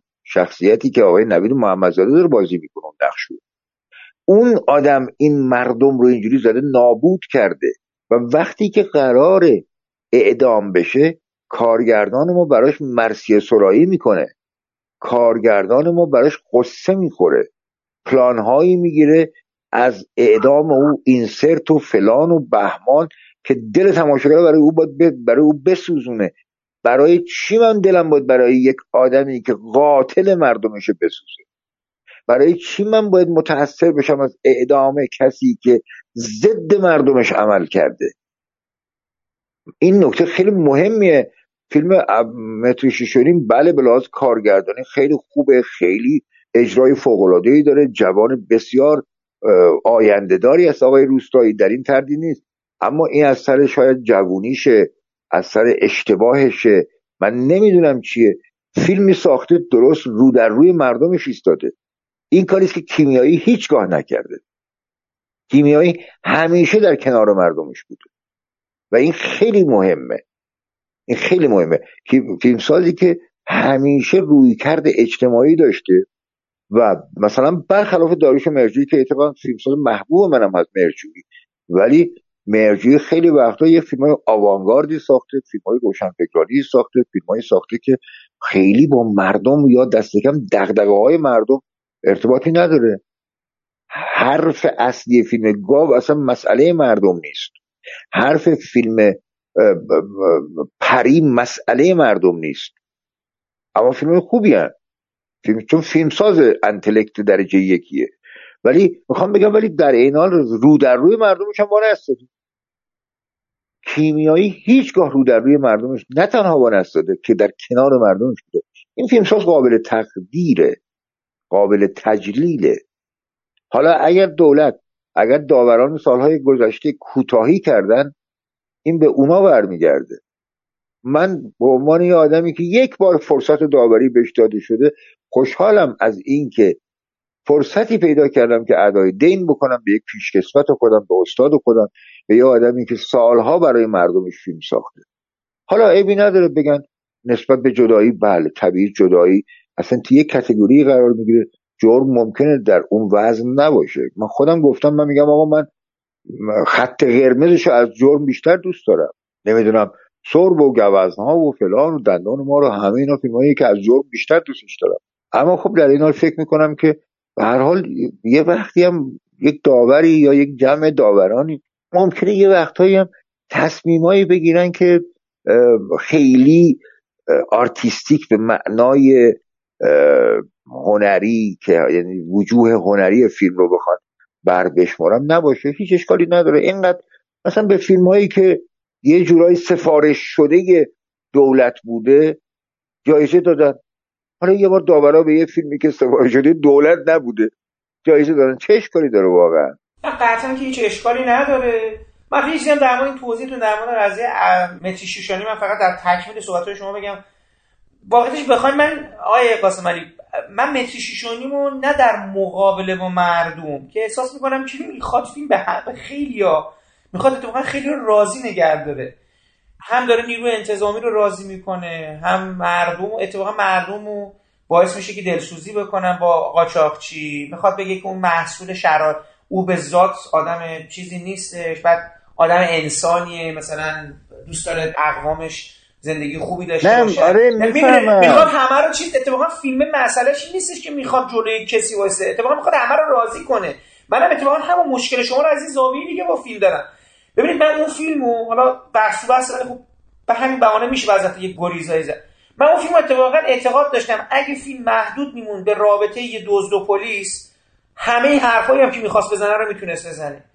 20 دقیقه آخر فیلم دیگه اقراق الاقراقه دیگه یه کاری می‌کنه. یعنی یه صحنه اعدامو که کات می‌زنه به اینجایی که اینا دارن برمیگردن به اون متریشیشون خونهشون و به اون چیزشون. من احساس کردم فیلم قبل دهه شسته من حتی به عنوان یه مخاطب سینما احساس کردم خیلی داره بهم توهین میشه. که من اینقدر تو می‌خوای من اینقدر ازم احساسات بگیری بعد به یه مدل خیلی پیشا چیزی که الان تو خود اول فیلم یه جوری انقدر قشنگ. رابطه این دزد و پلیس و این بدبستون پون پینگ اینا رو در آوردی. جای اینا رو هی داری تغییر میدی. اینقدر فیلم تو توی مرز خاکستری گذاشتی بعد می‌بری اون ته. دیگه دیدم احساس کردم از دست رفته و این صحبت ها می‌خوام بگم من فکر نمی کنم فیلم مقابل مردمه. اتفاقا می‌خواد یه طیف وسیع از مردم رو راضی کنه. می‌خواد همشون رو قلبشون رو به دست بیاره. بله خب اینم می‌تونه یه تعبیری باشه. به خصوص اینکه من دارم فکر کنم خواسته مثلا یک به زعم خودش یک روی کرده مثلا روشنفکرانه در آسیب شناسی مناسبات اجتماعی نشون بده که این یک قربانی است و جامعه است که او رو نمی‌دونم به این شرایط رسونده. یه همچین تحلیلایی که در نهایت به نظر من اتفاقی که میفته اینه که آقا تو یه آدم بدمن رو یک آدم خبیس رو مثلا میگه که من خانوادهمو نذارید از آن کانادا برگردم بیان اینجا. چون اگه بیان توی کوچه پس کوچه تنگ باید برن تو اونجا زندگی کنن. آقا با پول مردم اینا رو فرستادی اونجا. اگر ببخشید ما میگیم این آقازاده ها اینایی که پول مردم رو خوردن بچه هاشون میفرستن خارج از کشور. که اونجا عیاشی دارن می‌کنن اگر این کار زشت مزمومه خب اینجا مزمومه تو پول مردم برداشتی فامیلا تو فرستادی برن اونجا مثلا درس بکنن به حساب فلان و بهمان یعنی چی؟ پول مردمه. این پول باید بین مردم تقسیم بشه. این مال مردمه. تو حق نداری مردم رو اینجوری نابود بکنی اینجوری بیچارهشون بکنی اینجوری به فلاکت بندازی. من میگم به عنوان یه آدم به عنوان مرد وحشت کردم اون سکانس زندان رو دیدم. اصلا گفتم اینا رفتن تو اونا فیلم برده این آدم ها رو کی اینجوری کرده؟ باید مسببش گرفت محاکمه کرد دادگاهی کرد باید تحت پیگرد قانونی قرار داد. تو میای براش مرسی سرایی می‌کنی؟ تو میای قصه می‌کنی که دل من براش بسوزه. برای چی من دارم بسوزه؟ من واقعا نمیفهم این استدلالو. من میگم آقا بعض خیلی تو فیلم تاریخ سینما حالا بحث ما عوض شد رفتیم سمت دیگه. حالا اینو کوتاه بگم. من میگم آقا شما نگاه کن مثلا فرض کنید در تنگه بشر اسکورسیزی آقا کی بهتر از آقای رابرت دنیرو رو آورده؟ ما سمپاتی هم داریم بهش. اما یه آدم بدمنه در پایان می‌زنه پدر ببخش صاحب بچه رابرت دنیرو رو در میاره. مگه میشه ما مثلا به عنوان آدم متجاوز اومده به خانوادهش داره حتی هر دعوایی داری با اون آدم داری با نیک نولتی داری. نیک نولتی بود دیگه اون وکیله نمی‌دونم فکر می‌کنم اون بود. آره به خانواده دخترش چیکار داری؟ به زنش تو چیکار داری؟ ولی برای اونا مناسبات بازی قاعده بازی رو می‌دونن. ضد قهرمان منفی باید به صدای عملش برسه. حالا بگذاریم. سه تا فیلم اون دوره بودن که شما حالا یادت جایتون بیاد. اینا براشون بعدا مشکل ایجاد شد و خواستم بدونم حالا چیزی از اون صحبت ها یادتون میاد. یکی فیلم فرزند صبح آقای افخمی بود. یکی فیلم گزارش یک جشن ابراهیم حاتمی کیا و بله. یکی هم فیلم در واقع خیابانهای آرام آقای کمال تبریزی بله بله. که خواستم بدونم حالا تو اون دوره جایتون میاد چه صحبت هایی شد در اون دوره؟ ببین الان صحبت ها یادم نمیاد. من شاید مثلا بیشتر نظر خودم رو شاید به یاد بیارم در مورد این فیلم ها اما اینکه به هر حال که صحبت شد به هر حال ببینید واقعا 11 سال گذشته و میگم یاد داشتم هم الان دم دستم نیست. یا دور انداختم یا توی انباری خونه است مثلا باید بگردم من حالا اصلا هست ببینید در مورد فرزند صبح که رسما فیلم بدی بود. فیلم از هم گسیخته ای بود که اصلا من نمی‌دونم برای چی ساخته شده بود فیلم. و حاصل کارم با همه به اصطلاح حالا ادعایی که فیلمسازش داشت آقای افخمی حاصل کار فیلمی در اومده بود که تازه خودش هم می‌گفت من نیست و این تدوین فلانی اون تدوین بهمانیه. به حال فیلمی بود که اصلا به نظرم قابل ارزیابی نبود. و در نیومده بود سر و شکل نگرفته بود. در مورد خیابانهای آرام ببخشید آقای قاسم علی همینجا یه لحظه ما میسید در مورد فرزند صبح؟ یه اتفاق جالبی میفته در مورد فرزند صبح توی این آرایی که من دیدم. آقای فرخ مجیدی به خاطر فیلم آسمان محبوب فیلم برداری آسمان محبوب کاندید شده.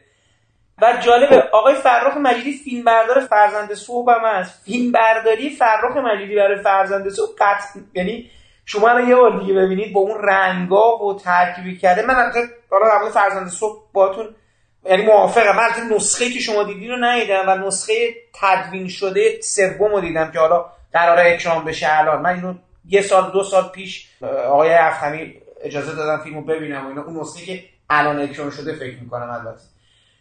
من فیلم آقای مهرجویی رو دیدم اتفاقا این فیلم آقای مهرجویی از یه جایی که ضربه خورده یعنی همه مثلا مدعین که اون دوربینی که انتخاب شده برای فیلم برای تصویر دوربین ویدئویی بود دیگه. کاندید شده آقای آقای مجیدی برای اون کاندید. من اینا رو میگم. اینا اون چیزاییه که برای مثلا حمیدم شاید پرسیده باشه. برای من جالب بود که مثلا خب الان شما یادتون هست که اصلا جایزه بهترین فیلم برداری به کی داده شد؟ چون من یادم نمیاد. با آقای کلاری دادی. برای چیز برای جدای مدرسینی دادی. آره اون خب. که آره خیلی جا... اون که اصلا خب اصلا کار خب خیلی جالبه. خیلی جایزه جالب بود. با من درستیه. یعنی من من, من فکر کنم انتخاب درستی ولی تو خود اون مجموعه جدا از اینکه آقای بدخشانی هم برای راه آبی ابریشم بود که حالا از اون دریایی آقای بزرگیا و از اون صحبت ها اینا آره آره آره. فورج منصوری از سیاسفید جور فرخ مجیدی فرزند صبح از فرخ من فکر می‌کنم البته نمی‌دونم نظرشو. فرخ مجیدی فرزند صبح از فرخ مجیدی آسمان محبوب خیلی بهتره. یعنی اینجوری من حساب می‌کنم. ولی حالا دیگه نمی‌دونم حتما شاید اون موقع کیفیت من نمی‌دونم. ببین البته این یادمه که به حال پرده عریض بود توی فرزند صبح و طبیعتا توی پرده عریض جای کار من تا اونجایی که الان دارم هی کنکاش می‌کنم ذهنمو دارم میگم برای فیلم بردار وجود داشت. من اصلا طبیعتا بحث من تصاویر فیلم نیست. مسئله من این بود که فیلم تا اونجایی که یادمه مثلا نگار تدوین نهایی نشده بود. یا نسخه نسخه ای بود که کارگردان قبول نداشت بر اساس تدوین یا آقای دیگه ای می‌گفتن آقای ارگانی و آقای نمی‌دونم یک کسی دیگه ای آقای... خیلی حضور آقای شرف الدین دیگه. نه من درست میگم همینجا گفتن آقای شرف الدین نه؟ آره آره فکر می‌کنم آقای شرف الدین آره اگه اشتباه نکنم. ظاهرا یه نسخه ای بوده که اون نسخه به هر هیچ گردن نمی‌گرفت. ولی یادمه که یه جایی اصلا پلان بریده بود. مثلا چه می‌دونم اصلا انگار بخشی از هید تصویر دیده نمی‌شد. یه چیزی اینجوری یادمه از فرزند صبح که بعد یه بحث دیگه هم بود که من یادم اینو علی معلم مطرح کرد. گفت بهروز می‌خواد ادای فرنگی ها رو در بیاره و منظورش این بود که رفته تو خب بله مثلا شما فیلم چیزو دیدید دیگه یه سگانه ای هست به نام Before Sunrise After نمی‌دونم. سگانه حالا اسامیش خاطرم نمونده. در طی 18 سال ساخته شده. من هر ستا رو دیدم. یه بار وقتی که اینا مثلا اون بازیگرش هم بازیگر فیلم چیز جولی پی فکر می‌کنم. شما سگانه ریچارد لینکلیتر رو میفرمایید دیگه. بیفور سانرایز بیفور سانست بیفور آره آره آره آره آره. خب بله اونجا بازیگر منتظر میمونه. چه می‌دونم 7 سال میگذره دوباره می بازی می‌کنه دوباره 7 سال بعد میگذره دوباره می مثلا داستان سوم بازی می‌کنه. می‌گفت بهروز افخمی گویا می‌خواسته فیلم رو نگه داره که بازیگر کودک نقش امام مثلا بزرگ شه چه می‌دونم جوان 14 15 ساله بشه بعد دوباره به فیلم ادامه بده. می‌گفت اینجا اصلا اینجوری نیست. فکر کرده مثلا یعنی به نقل از خدا ما رو ببخشه علی معلم خدا رحمتش که نیست من دارم از طرف ایشون حرف می‌زنم. ولی من این جمله رو شنیدم که گفتش آقا جون اینجا اروپا امریکاش مگه صنعت فیلمسازی هالیووده یا اروپایی تو مگه بخوای مثلا یه بازی فیلم رو نگه داری؟ ده سال بعد دوره با اون بازیگر ادامه بدی. نمیشه نمی‌تونی این کارو بکنی. حاصلش میشه این که این فیلم زمین می‌خوره و بی صاحب میمونه و هیچ کم گردن نمی‌گیره اینو. نه توی کارگردان نه اون تهیه نه اون تدبیرگر چون حالا به حال این در مورد فرزند صبح یادمه. به نظرم فیلم آشفته ای اومده بود یا دست کم بی سر و سامانی اومده بود. اگر اشتباه نکنم تصویری که از اون موقع به یاد دارم این بود. در مورد گزارش یک جشن من اینش یادمی که من بعدها فکر کنم به کیوان مقدم گفتم. اینو بگم حالا بعد به فیلمش هم می‌پردازیم. کیوان مقدم طراح صحنه فیلم جدایی بود. همسر ایشون که من اسم ایشون از خاطرم رفته طراح صحنه فیلم گزارش جشن بود. من یادم اینجا یک اختلاف نظری بین داورا پیش اومد. من طراحی صحنه جدایی رو دوست می داشتم که کیوان مقدم انجام داده بود و استدلال من این بود. گفتم ببین شما طراحی صحنه فیلم رو نمی‌بینید. همچنان که کارگردانی فیلم رو نمی‌بینید. و این ویژگی و جز محسنات فیلمه. آنقدر طراحی صحنه آنقدر کارگردانی آنقدر فیلم برداری نمی‌دونم لباس اونقدر در هم تنیده شده که اصلا تو نمی‌تونی تفکیک کنی. فیلم یک واحد یک پارچه شده که هیچ چیش گل درشت نمی‌زنه به قول مرحوم کیارستمی گل درشت بیرون نمی‌زنه. گفتم این امتیاز طراحی صحنه کیوان مقدمه که دیده نمیشه. در حالی که داوران نظرشون به فیلم گزارش جشن بود اونجا اتفاقا اگر فیلم رو به یاد بیارید همه چی شده. من ندیدم توقیف شده. این که اصلا نمایش داده نشده آقای. فقط شما دیدین آقای حاج حسینی. منم ندیدم. شما هم ندیدید. طراحی صحنه اکسسوار صحنه رنگ صحنه خیلی درشته.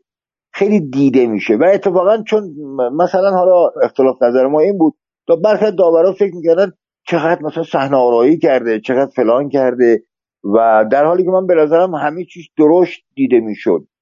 ولی با این همه رأی منفی من من رأیم به کیوان مقدم بود برای جدایی و رأی احتمالا اونا بیشتر بوده دیگه نسبت به طراحی صحنه فیلم گزارش جشن و به خانوم کیوان مقدم رسید. البته آقای رامیفر برای جرم گرفتن. شاید کاندیدا بوده. کاندیداهای اصلا طراحی صحنه بله خانم سارا سمی برای گزارش یک جشن کاندید شدن. آها کاندید شدن و جایزه رو کی گرفته؟ آقای رامینفر برای جرم. کاندیداها رو می‌خونین؟ خانم پروین سفری برای راه آبی ابریشم. راه آبی ابریشم یادم بله. خانم سارا سمی برای گزارش یک جشن. آقای بابک پناهی برای سی و سه روز.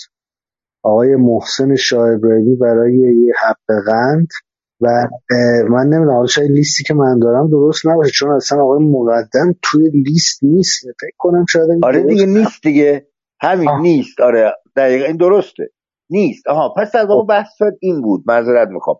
که من اصرار داشتم که باشه تو کاندیداها و حتی جایزه هم بگیره. یا دست کم تو کاندیداها باشه.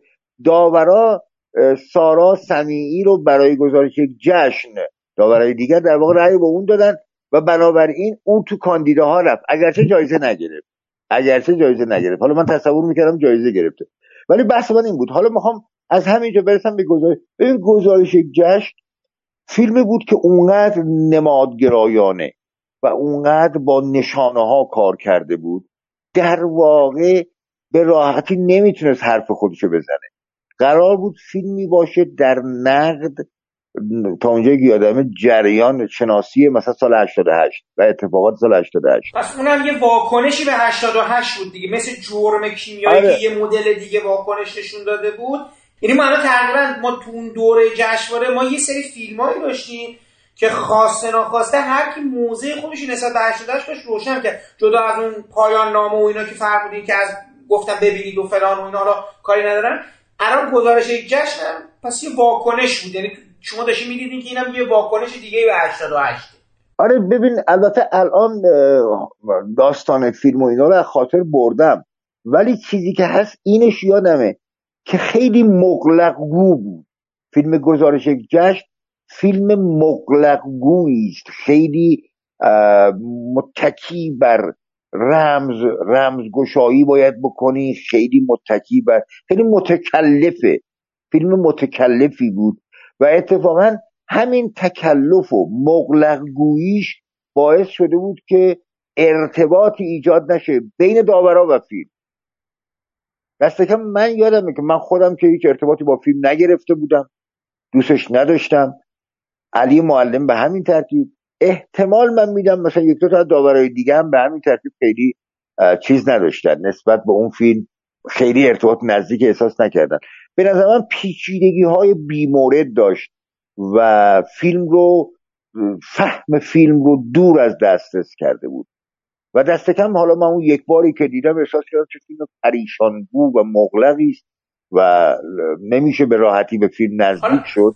انتظار توقیفش هم می‌دادید آقای ببینید آقای حسین در که دارم می‌پرسم اینه که شما به به عنوان کسی که تو این سینما بودید نمی‌دونم دنیایی رو با مویی سفید کردید در این جهان و می‌دونید دیگه اگه یکی باید یه چیزی یعنی احتمالش رو می‌دید که آقا این فیلم مشکل زاست. مثلا دارم میگم دارم خودم رو تصور می‌کنم حامد صرافی زاده یا رضا حاجی حسینی یا آیا قاسم علی ما الان خودمون رو برگردیم به سال هفتاد و تماشای فیلم بانو من الان می‌تونم بفهمم که اون فیلم پتانسیل بحران رو داشته تو خودش. یعنی تفسیری که داره ارائه میده برش می‌تونه یه خانشی مترتب بشه که خیلی چیزا زیر سوال بره. بازش نمی‌کنم ولی معلومه. یعنی خود فیلم الان در دسترس من می‌تونیم ببینیم.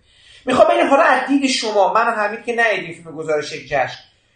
اساسا فکر می‌کردی تو اون دوران با اون جو ملتهب دوباره برمیگردیم به همون توضیحاتی شما در اول صحبت دادیم فیلم حاتمی کیا با همه این تکلفش با قول شما احتمالا داشته یه نر یه دونه به نر می‌زده یه دونه به میخ. من شیدم مثلا گزارش گشت یه مدل شخصیت هایی داره که یه جورایی حتی یادآور آژانس شیشه ای هم هست. یعنی یه آدمی میاد این وسط و یه آدمای دیگه مردم من نمی‌دونم مثلا فیلم کجا ایستاده. قرار چه تفسیری هم ارائه بده.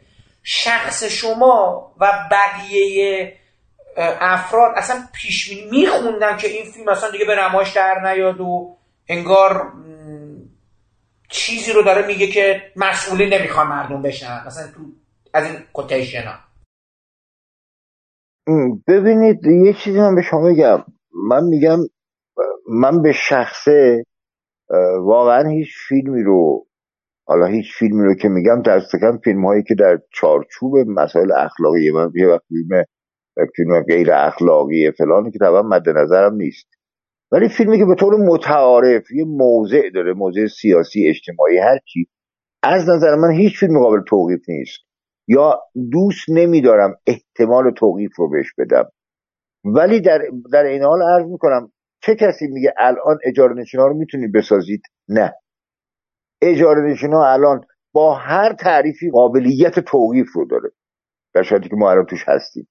شما خیلی از فیلم ها رو می‌تونید یکی یکی بر بشمونید و بگید که آره الان الان اجازه نمی‌دادن این فیلم ساخته بشه.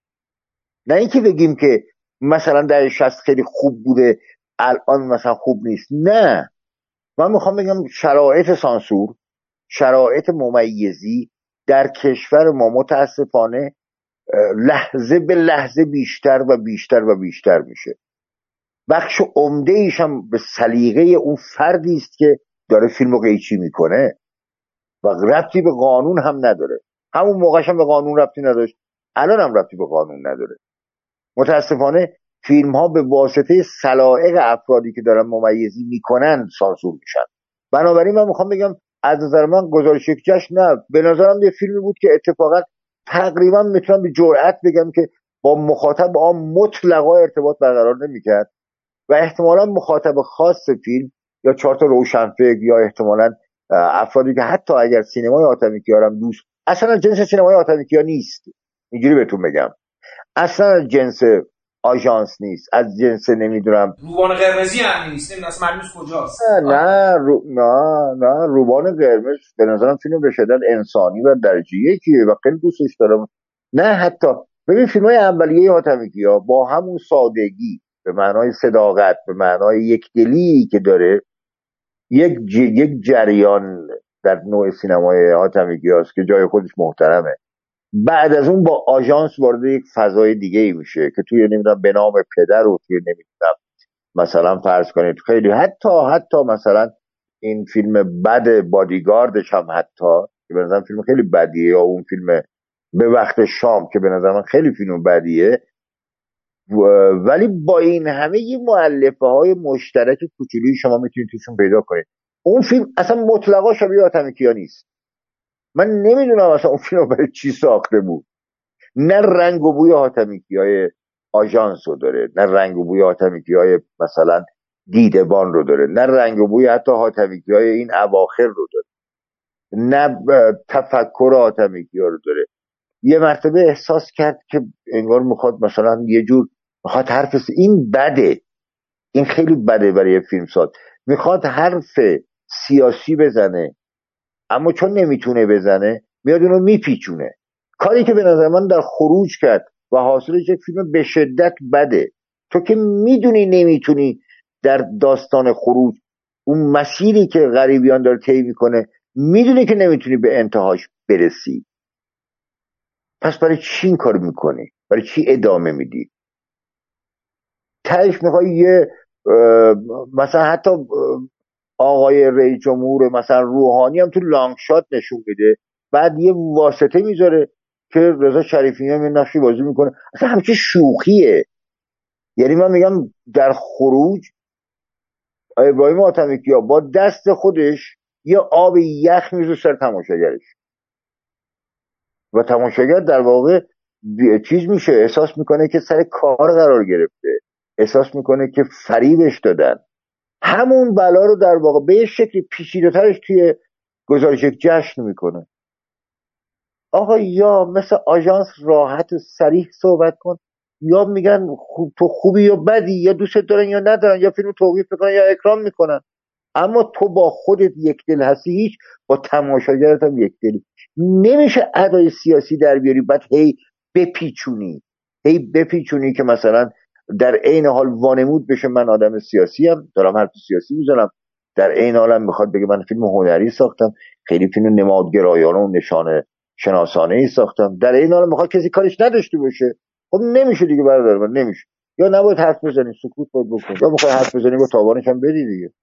ببین خیابان های آرام هم یه چیزی باز گنگی یادم حالا باز فیلم حاتمیکی ها بیشتر چیز یادم بود. ولی خیابان های آرام مثلا باز اونم از این فیلم است که مثلا ببین رفتن خارج از کشور نمی‌دونم کجا ارمنستان کجا رفتن فیلم بسازن. کلا سر زناسو اصلا توی فضای غیر ایرانه و یه قصه توی کشور توی کشور خیالی داره رخ میده. آره و آره, زنا آره. با حجابشون مثلا کلا سرشون یه چیز دیگه. حتی ما اونو آره. ببین اینا از همون به نظر من برآمده از اینه که فیلمساز فکر می‌کنه. یک اتفاقی تو مملکت افتاده. حالا من باید موضع گیری کنم. حالا من باید یک فیلمی بسازم. یه وقت تو موضع گیری سیاسی می‌کنی بیانیه میدی در له یا علیه یک واقعی یا باش موافقه یا مخالفی چیزی میگی. اما اتفاقا بدترین به نظر من واکنش به خصوص در مورد فیلمسازا دارم عرض می‌کنم. هنرمند در واقع جماعت دارم عرض می‌کنم. بدترین واکنش اینه که تو به فاصله اندکی از یک واقعه بخوای واکنش نشون بدی. چون اون واقعه با تو گذر زمان خودش نشون بده. نه فقط در شرایط اجتماعی تحلیل بشه که حتی در ذهن تو هم باید پخته بشه. در ذهن تو باید بالا پایین بشه. ازش فاصله بگیری با یک فاصله نگاه بکنی. حالا راحتتر می‌تونی راجبش فیلم بسازی. بیانیه سیاسی بالا همون موقع میدن.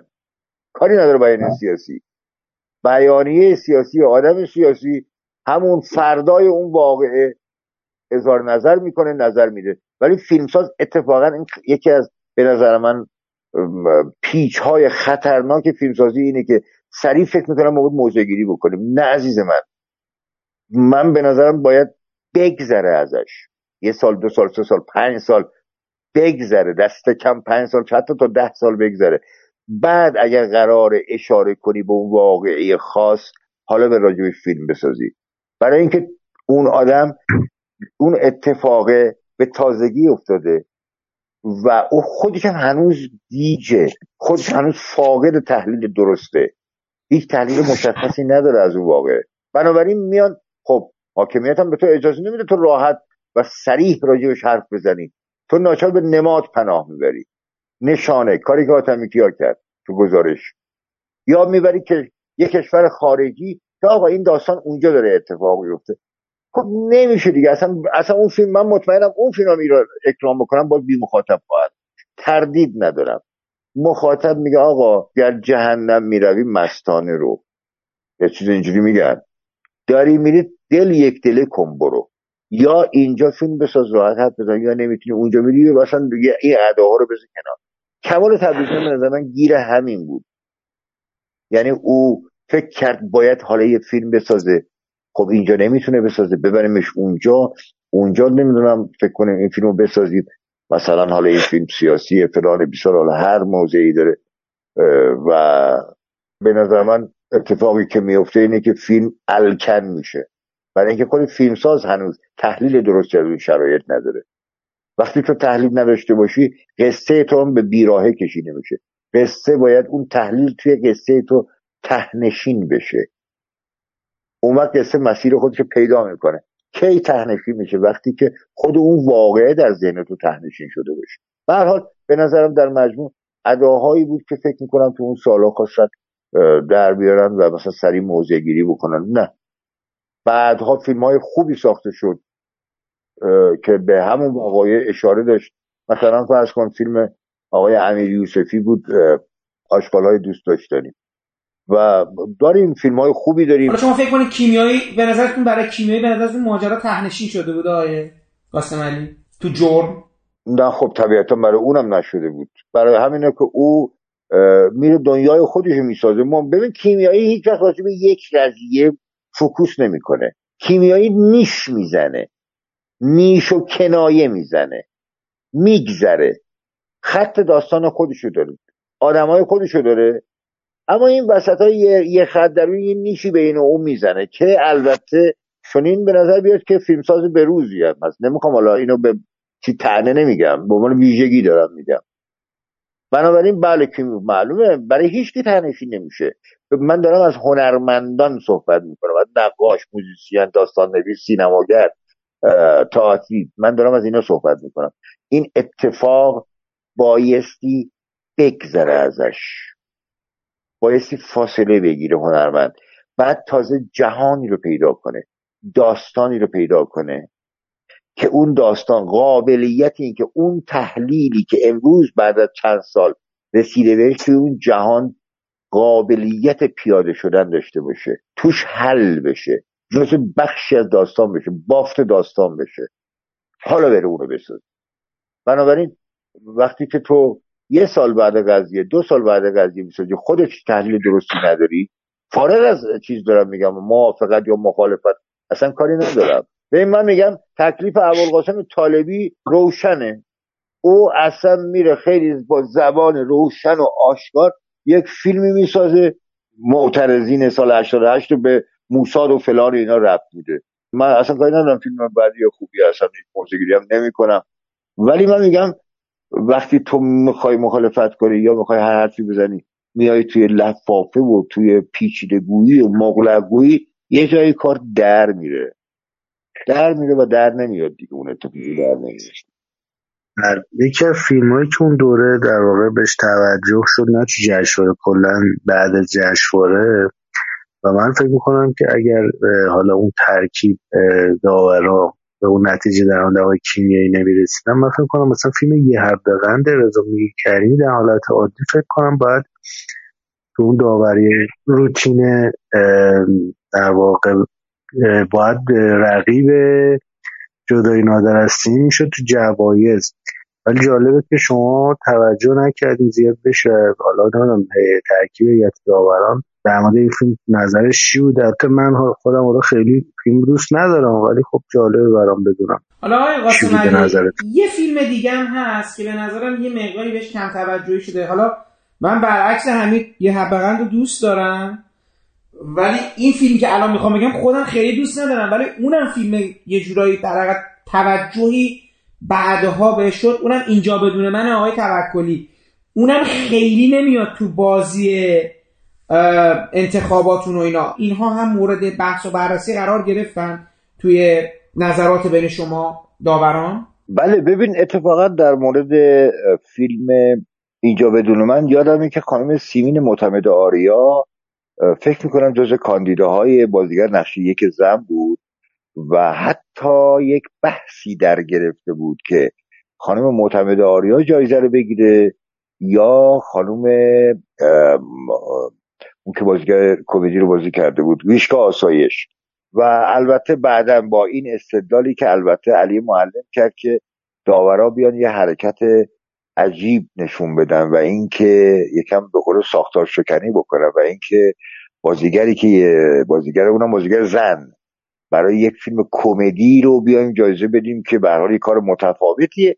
به حال در مجموع رأی رو به اون سمت بود اما ببینید من اینو بگم خدمت شما.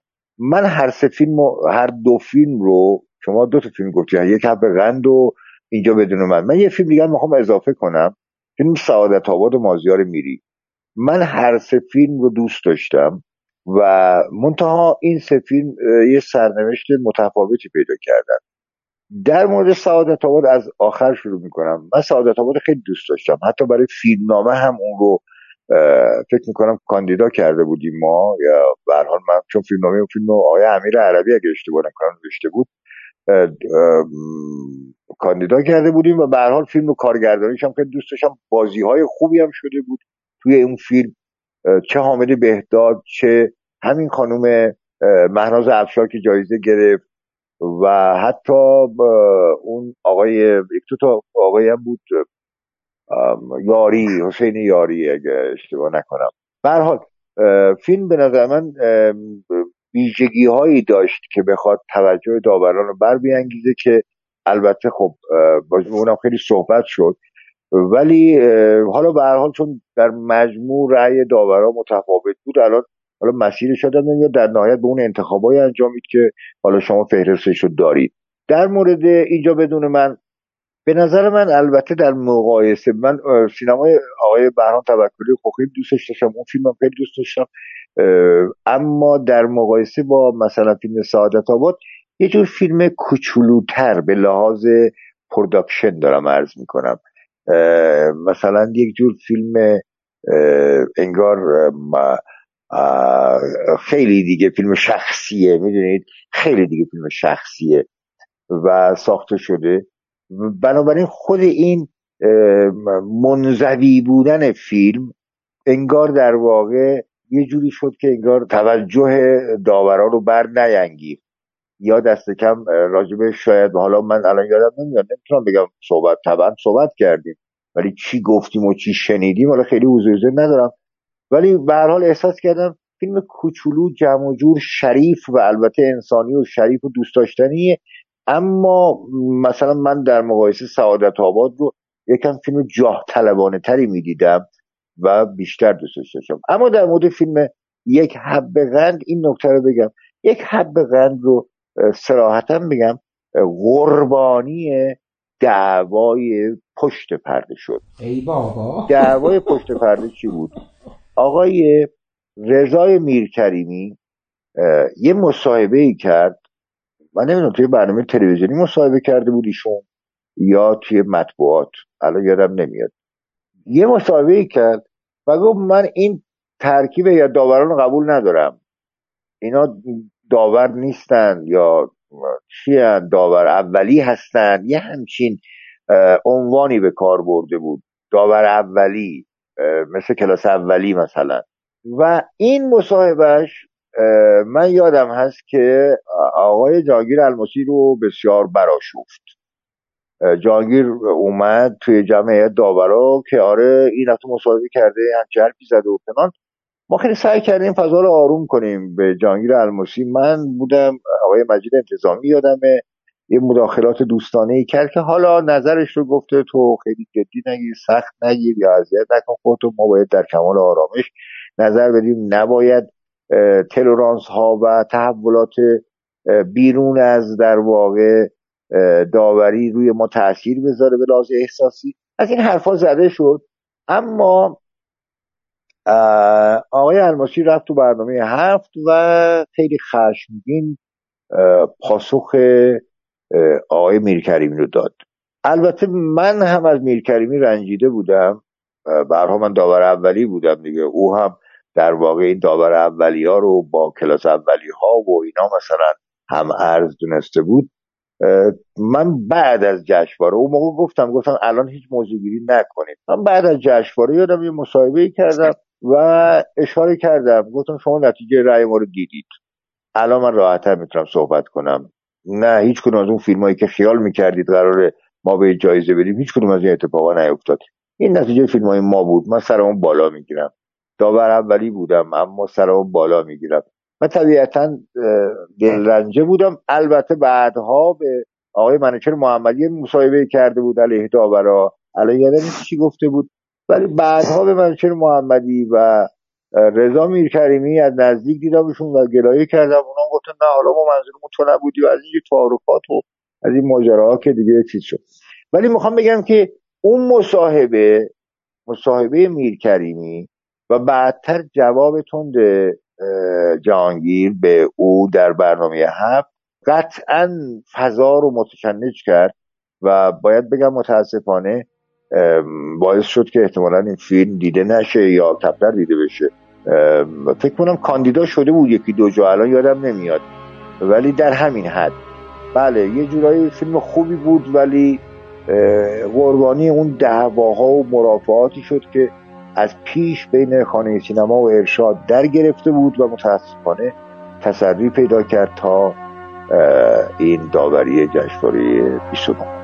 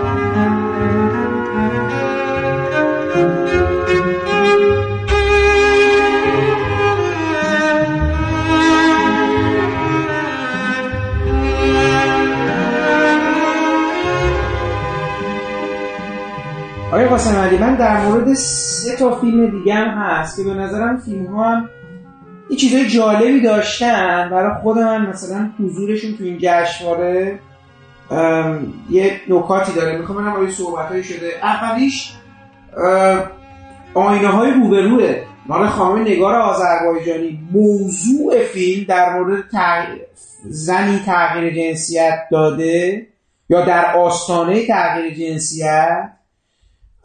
که تو اون فضا یعنی بازم دارم میگم دنیای ایران خیلی دو قطبی میشه اینا. برای انتخاب این موضوع از این دقدقه داره میاد که جالبه که داورا این فیلم رو در مجموعه کاندیدا نامزدهای جشنواره یه چیزایش لحاظ کردن. یعنی توجه داشتن به این فیلم و برای من جالبه. یعنی خوشحالم که خیلی همه چی تحت تاثیر قرار نگرفته. حتی این موضوع که خودش موضوع ملتهبیه و می‌تونه یعنی قابلیت بحث برانگیزی داره.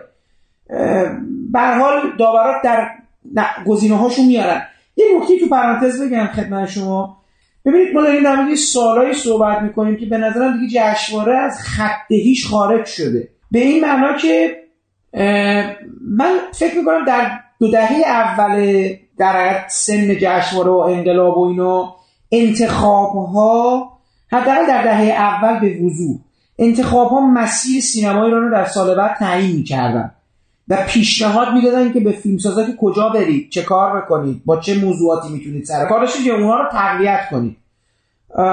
ریل سینما داشت انجام می‌شد. ولی از این مقطع بعد دیگه این ماجرا نیست. دیگه به این معنا نیست که شما با دادن جایزه یا کاندید کردن یه سری از فیلم ها دارید برای فیلمسازای دیگه پیغام می‌دید که آقا برید. این کارها رو بکنید. یعنی مس فارابی و متولی برگزاری این جشنواره دیگه اون رسالت رو در خودش نمی‌بینه. تموم شده اون بازی. ولی مثلا تو همین بستری که من توضیح دارم برای شما میدم آینه های روبرو که میگم اصلا کاملا انگار داره در یه در یه دنیای دی... ما هم صحبت کردیم دیگه. فیلم های اجتماعی داریم فیلم های مثلا سیاسی داریم به یه معنا. همون. این داره و این فیلم یه جای دیگه است انگار. و خب جالبه که داورا در موردش صحبت کردن. حالا در موردش صحبت کنیم که من دو تا دیگر هم بگم که کدوم های دیگه مد نظرم بود.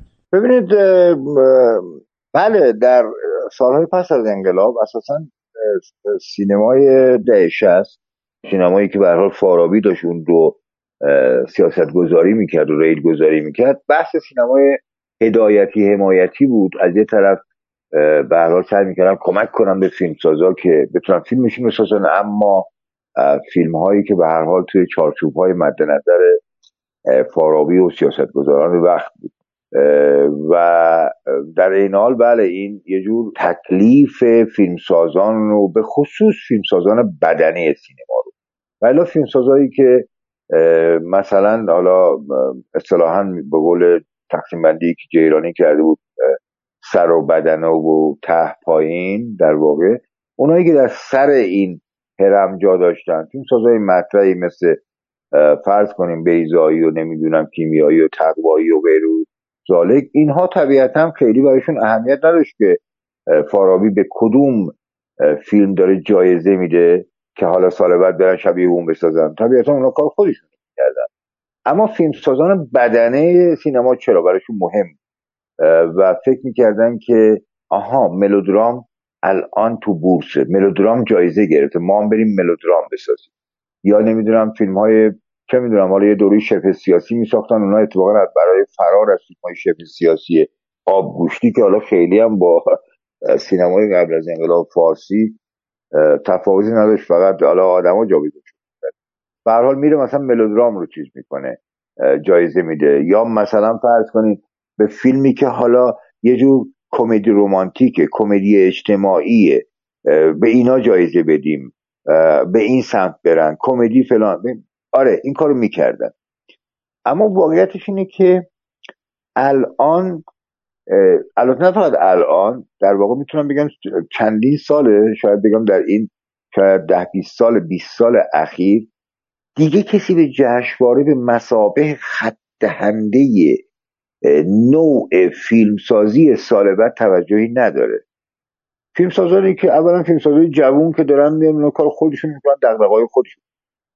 فیلمسازای سر یا نخبه که اونها هم از اون اول کار خودشون رو می‌کردن و اصلا خیلی تابع سیاست گذاری نبودن و نیستن. اما اتفاقی که افتاده اینکه فیلمسازای بدنه هم دیگه براشون مهم نیست. فیلمسازای بدنه خط دیگر جشنواره نمی‌گیرن برخلاف دهش هست فیلمسازای بدنه سینما خطشون رو در واقع از بازخورد مخاطب با یک فیلم می‌گیرن.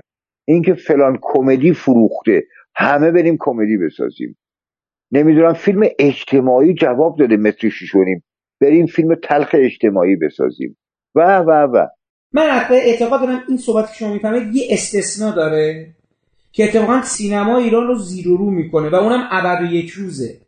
یعنی اون حجم جایزه ای که به ابد و یک روز داده میشه باعث میشه که تماشاگر بی اندازه در اون مقطع ملتهب بشه که این فیلم رو ببینه و به خاطر حجوم تماشاگر برای تماشای اون فیلم ما سنت دقیقا بعد ابد و یک روز اگه توجه بفرمایید ما با حجوم فیلم های اجتماعی یا با مزامینی در رابطه با طبقه پایین و در دهک های پایین جامعه ایران درگیری های شدید با محوریت موضوع اخلاق پول و اینا مواجه میشیم که البته این دوباره به نظرم با شنای پروانم یه جورایی تشدید میشه. تشدید نمیشه. دوباره ما اینو دوباره می‌بینیم یه همچین روی کردی رو. ولی می‌خوام بگم با این فقط یه استثنا بگم خدمت من به نظرم بعد از ابد یک روز ما وارد یه سپهر دیگه میشیم از فیلمسازی تو ایران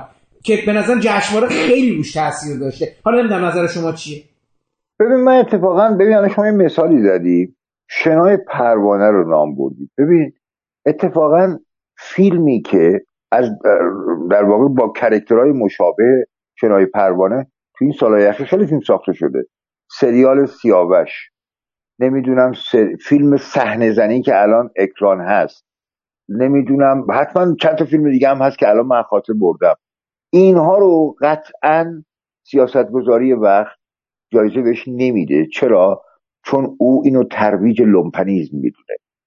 بنابراین نه سیاستگذاری یه جورایی حمایت می‌کنه. نه جشنواره بهش جایزه میده.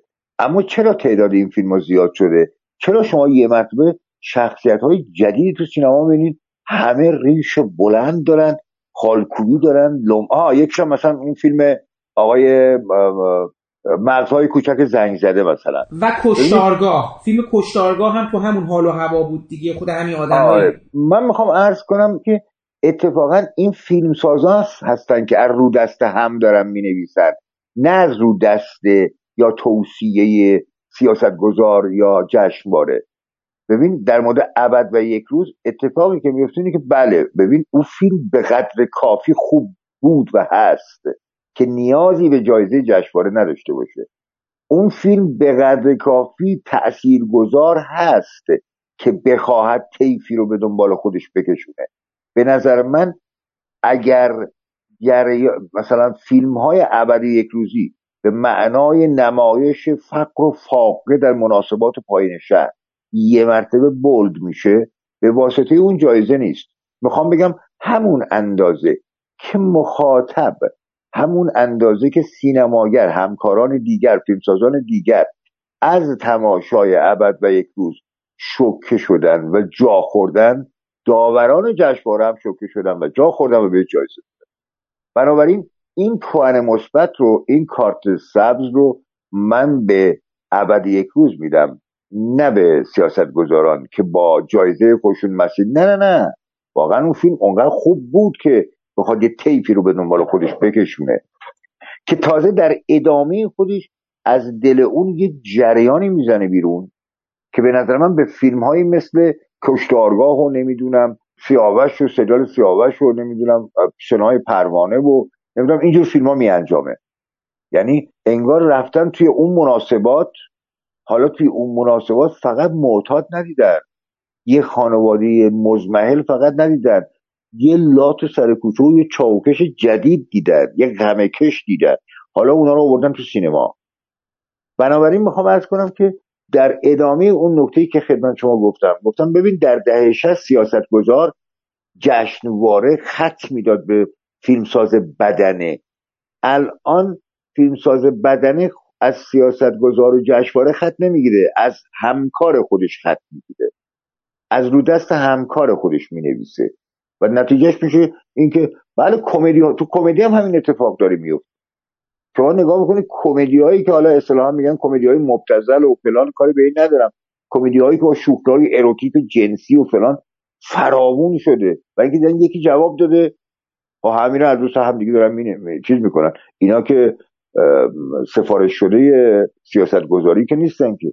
اصلا به نظر من سیاست گذاری و اساسا جشنواره دیگه چیزشو از دست داده. تموم شده. اصلا اون دوران دیگه تموم شد. میگم من اصلا با شما موافقم. می‌خوام بگم که اول صحبت هم, هم گفتم من فکر می‌کنم اساسا دیگه جشنواره اون قابلیت خودش رو از دست داد. میگم یه مقطعی بود آدمای هم نسل من که ما که بچه ایم شما هم که آن زمان جوان بودین و داشتید به قول معروف از شما همیشه جوانی داره منظورم اینه که نه آره خب همینه. آره خب همین آره ما من که بچه بیش نبودم ولی داشتم احساس می‌کردم که اون زمان من نگاه می‌کردم. آقا ای این فیلم تازه بهترین بازیگر مرد آورده بریم ببینیم حتما این فیلم ها رو برده. بریم آره. ببینیم. بعد مثلا اشتیاق داشتیم. بعد اصلا برام مهم بود. مثلا با هم نسلان دعوا می‌کردم مثلا دارم میگم یکی طرفدار ویزا بود من طرف مخمل با بودم. آقا مثلا اینا نامردی کردن ندادن. اینا مثلا فلان کردن. بعد دست آره. یه بازی بود. حالا کاری اونش ندارم. الان دارم با شما صحبت کنم من بحثا که مثلا چه فیلم و چه جوره خب داره از اون زمان فاصله گرفتم. سنم رسیدم به میانسالی. می‌فهمم که چه اتفاقی افتاده. می‌خوام بگم حتی دیگه الان دیگه اصلا خیلی مهم نیست آقا جایزه رو بدن به آقای حاتمی کیا یا ندن. آقای مجیدی جایزه رو بگیره یا نگیره.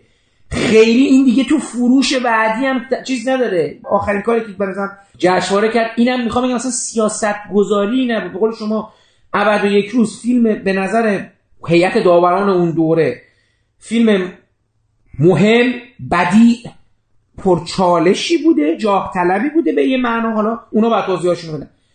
دوازده رشته کاندید و شش حالا شش هفت جایزه گرفته آخه جالبه ببینید این کارا لزوما هم به اون نتیجه مطلوب ختم نمیشه. فیلم پرده آخر هم هفت جایزه گرفت ولی تو فروش اونقدر که ما فکر می‌کردیم نفرو چون خود پرده آخر فیلم بسیار تکنیکیه و چون ما می‌دونیم که اصولا اون زبان یه خود زبان قامزیه با مخاطب عام خیلی رابطه برقرار نمی‌کنه. با اینکه فیلم پلیسی بود یعنی فیلم ژانر ما داشتیم برخورد می‌کردیم. ولی مثلا یه فیلم ژانر کاستوم دراما اون خیلی خلاقیت به خرج داده بود.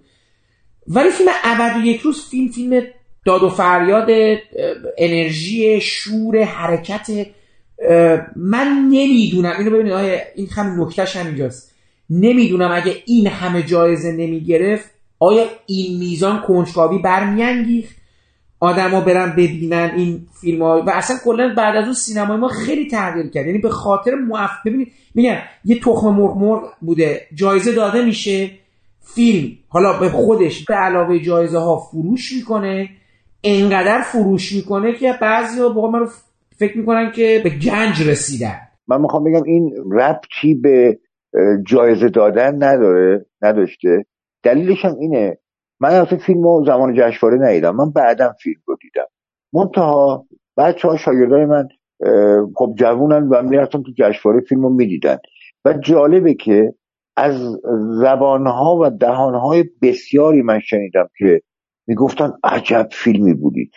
ابد و یک روز خیلی ها رو غافل گیر کرده بود. دست کم اون عدیه که دوره بر من بودن و بچه های سینما بودن علاقمند سینما بودن. فیلم کوتاه می ساختن نمی‌دونم فیلمنامه می نوشتن من می‌خوام بگم هنوزم جایزه اعطا نشده بود در میانه های جشنواره که مثلا می‌رفتم می‌دیدن.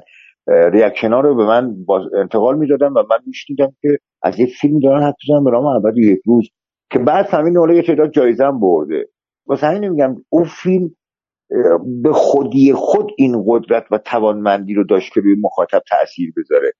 جایزه در واقع باید انگار داده می شده به اون فیلم انگار داورا هم مثل مردم که ذوق زده شده بودن هیجان زده شده بودن و حتی حیرت زده شده بودن از تماشای فیلم اونا هم دقیقا همین حسو داشتن. برای همینه من الان دیگه واقعا عمیقا به این قضیه باور دارم که جشنواره نمی‌تونه خط و نشون بکشه برای دیگران. می‌دونی؟ مسیر تعیین کنه. واقعا نمی‌تونه. تموم شد اون دوره. الان شما نگاه کنید فیلم اسخر فرهادی میاد. اسخر فرهادی برای پدیده این سال هاست اما قهرمان با همه ارزش هایی که داره با کمترین مخاطب با, با کمترین هیاهو در حالی که مثلا فروشنده هم حتی پر هیاهو اکران شد. ولی این اتفاق برای قهرمان نیفتاد. و اتفاقا حالا من کاری به واکنش منفی هم که داشت دوست نداشتن اینا یعنی انگار یه مثلا ورق انگار بخت از فرهادی برگشته بود بسیاری از علاقمندان او هم مثلا حالا واکنش منفی نشون می‌دادن. من می‌خوام اینو تسری بدم به این که مخاطب داره نسبت به سینما به طور عام واکنش منفی نشون میده و طبعا به جشنواره. من نمی‌دونم انگار دستاویزهای جدیدی پیدا کرده. سریال های خارجی فیلم های خارجی انگار اونها اقناعش می‌کنه. دیگه سینمای ایران متاسفم دارم اینو میگم. واقعا متاسفم چون من حرفم سینماست. سینما باید چراغش روشن باشه باید به حال کار کنه تا من هم به یک آدمی که دارم به این چرخدنده صنعتی دارم کار می‌کنم منم بتونم یه آچار بندازم بهش.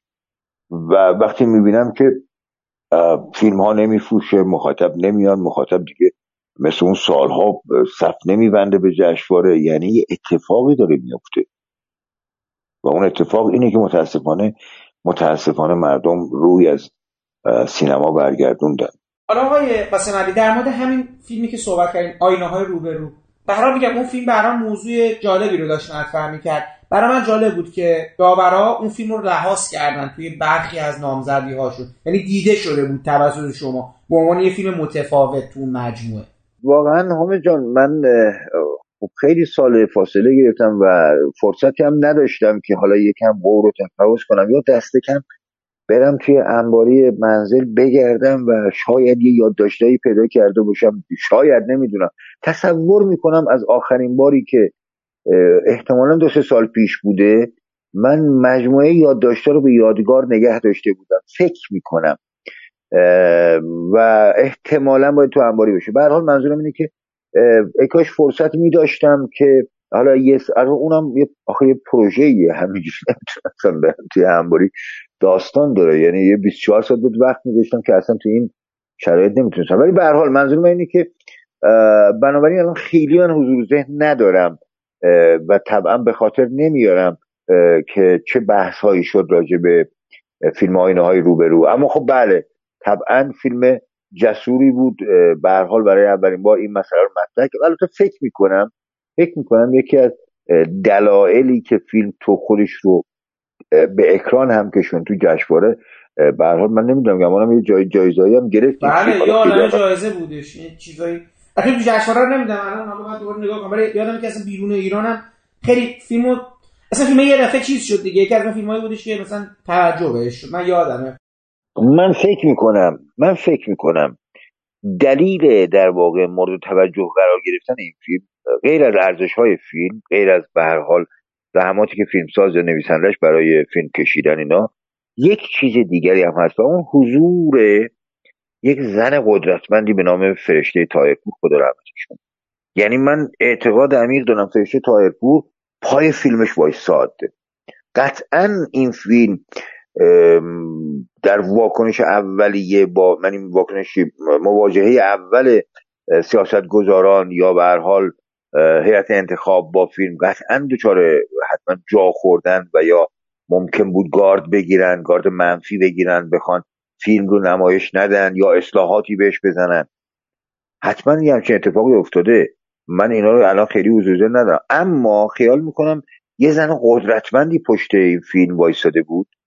که فیلم رو در واقع از حلقوم یه کشید بیرون و تو جشنواره هم نشون داد دیده شد و جشنواره خارجی دیگه تابوش چیز شد. یعنی یه جور تابوش شکنی کرد. نشون داد که آقا من دارم راجع این قضیه حرف بزنم هیچ اتفاق بدی هم نمیفته شما از چی نگرانید؟ گذر زمان هم نشون داد که خانم تایرپور درست داشت می‌گفت. و به حال نتیجهش هم گرفت دیگه. اما اون بحث ها و اینا خب طبعا من الان یادم نمیاد. ببخشید. یه فیلم دیگه ای که من دوست داشتم اصلا درمش بدونم و اینا فیلم مصاحب چارلی بود. یعنی اونم در مورد آخه آخه. اون فیلم به نظر کوچک و جمع جوریه و اونم یه خود مظلوم با نمی‌دونم و یه همچه حسی در این موضوعی که قصهشو که میخوندم بهش احساس یه فیلم جالبی بعد باشه. حالا نمی‌دونم. من در مورد مصاحب چارلی خیلی می‌تونم حرف بزنم اتفاقا. علارم اینکه این فیلم ما تو جشنواره ندیدیم و من بعدا دیدم فیلم رو ببین علیرضا سعادت نیا دوست جوان من بود. در سالهایی که من در مجله فیلم نگاه بودم سال 80 80 81 اینا علیرضا سعادت نیا نمی‌دونم چطور شد رفت آمد پیدا کرد به مجله فیلم نگار با من آشنا شد و بعد دید من کارم فیلم نام نویسیه. یک دو تا فیلم کوتاه ساخته بود توی سوئد زندگی می‌کرد یه مدتی بعد توی رفته بود اوکراین نمی‌دونم روسیه این همین حوالی توی حالا روسیه بود یعنی اینور کدوم شهر یا کدوم کشور بود الان یادم نمیاد. ولی به تو سوئد هم بود اونجا هم بود یه دوره اینجا اونجا درس خونده بود. بر تقدیر فیلمایی ساخته بود و به من نشون داد. من دیدم فیلمو با هم صحبت کردیم و بعد گفت من فیلم میدارم ایده ای دارم که همین مسایب چارلی شد. این ایدهش رو تعریف کرد با هم صحبت کردیم بعدا رفت فیلمنامهش نوشت باز با هم راجع به فیلمنامهش. اینا رو میگم که بعد بدونید چه حسرت تاریخی برای من در واقع اینش این مقدمات برای رسیدن به اون نقطه. بر تقدیر ده سال طول کشید تا این بچه بتونه این فیلمو بسازه. تو بچه که میگم حالا از من دو سال شاید کوچیک‌تر بود. آقایی بود برای خودش. ولی به تا بتونه فیلمشو بسازه و تونست سرمایه گذاری پیدا کنه توی کردستان عراق و بره فیلمشو بسازه.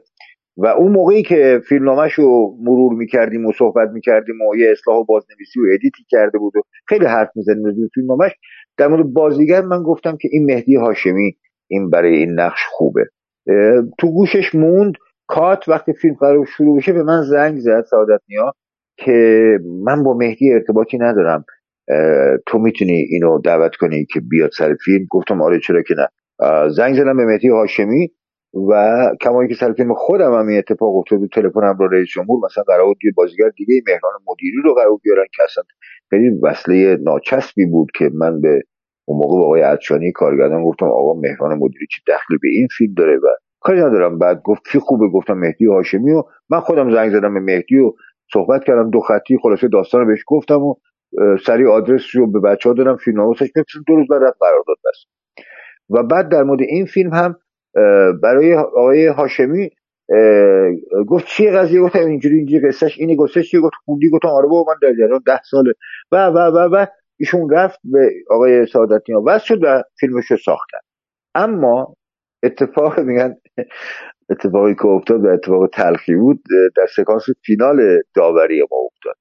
وقتی ما اون بیانی بیانیه که نه اون نامه رو خطاب به دبیر جشنواره فجر آقای مهدی مسوشایی نوشتیم که آقا ما تا ساعت دوازده شب مثلا 22 بهمن مثلا می‌تونیم فیلم ببینیم دیگه فیلم نمی‌بینیم. وقتی اون شب اومدیم از سالن سینمای باغ فردوس خارج بشیم آقای مسوشایی اومد که آقا سه تا فیلم در راه شما باید این سه تا فیلم ببینید تا هفته صبح خواهش می‌کنم فلان بهمان که گفتم یکیش اخراج سه بود یکیش اون فیلم نمی‌دونم حالا اسمش یادم رفته اگر اشتباه نکنم حالا گلوگاه بود یا حالا هر چیز دیگه یادم نمیاد. و یکم فیلم مساوی چارلی بود. و فیلم مساوی چارلی فیلم رفیق من بود. خیلی بر من دردناک بود. که اون فیلم به دلایلی دیر رسیده بود. احتمالا مراحل فنی شدش میگذرون. و متاسفانه ما ناچار بودیم به حال به اون نامه ای که نوشته شده بود و همه پاشو امضا کرده بودیم وفادار بمون و بنابراین ما فیلم رو ندیدیم. و من بعدا به علیرضا توضیح دادم گفتم علیرضا من فیلم تو ندیدم به این خاطر. گفت آره فلان. حالا کاری ندید در نهایت من بعدا فیلم رو دیدم. فیلم خوبی شده بود. فیلم ساده و شریفی بود و خیلی فیلم دوست داشتنی بود. و بعدا خوشبختانه تو جشنواره کودک و اینور اونور رفت و گویای جوایزی هم گرفت. حالا دیگه خیلی یادم نمیاد. یه فیلم دیگه هست. مال آقای ناصر رفایی خانه امن امتحان؟ نه نه. خانه این خانه ببینید همین می‌خوام بگم. ما امتحان رو فکر کنم سال 82 شا... مال همون زمانیه که سیمای مطبوعه بردن سالن هجاب و ارتفاع پست و اینا رو من همون زمان دیدم و فیلم سفره ایرانی آقای عیاری. فیلم چیزم اونجا بود. فیلم امتحان.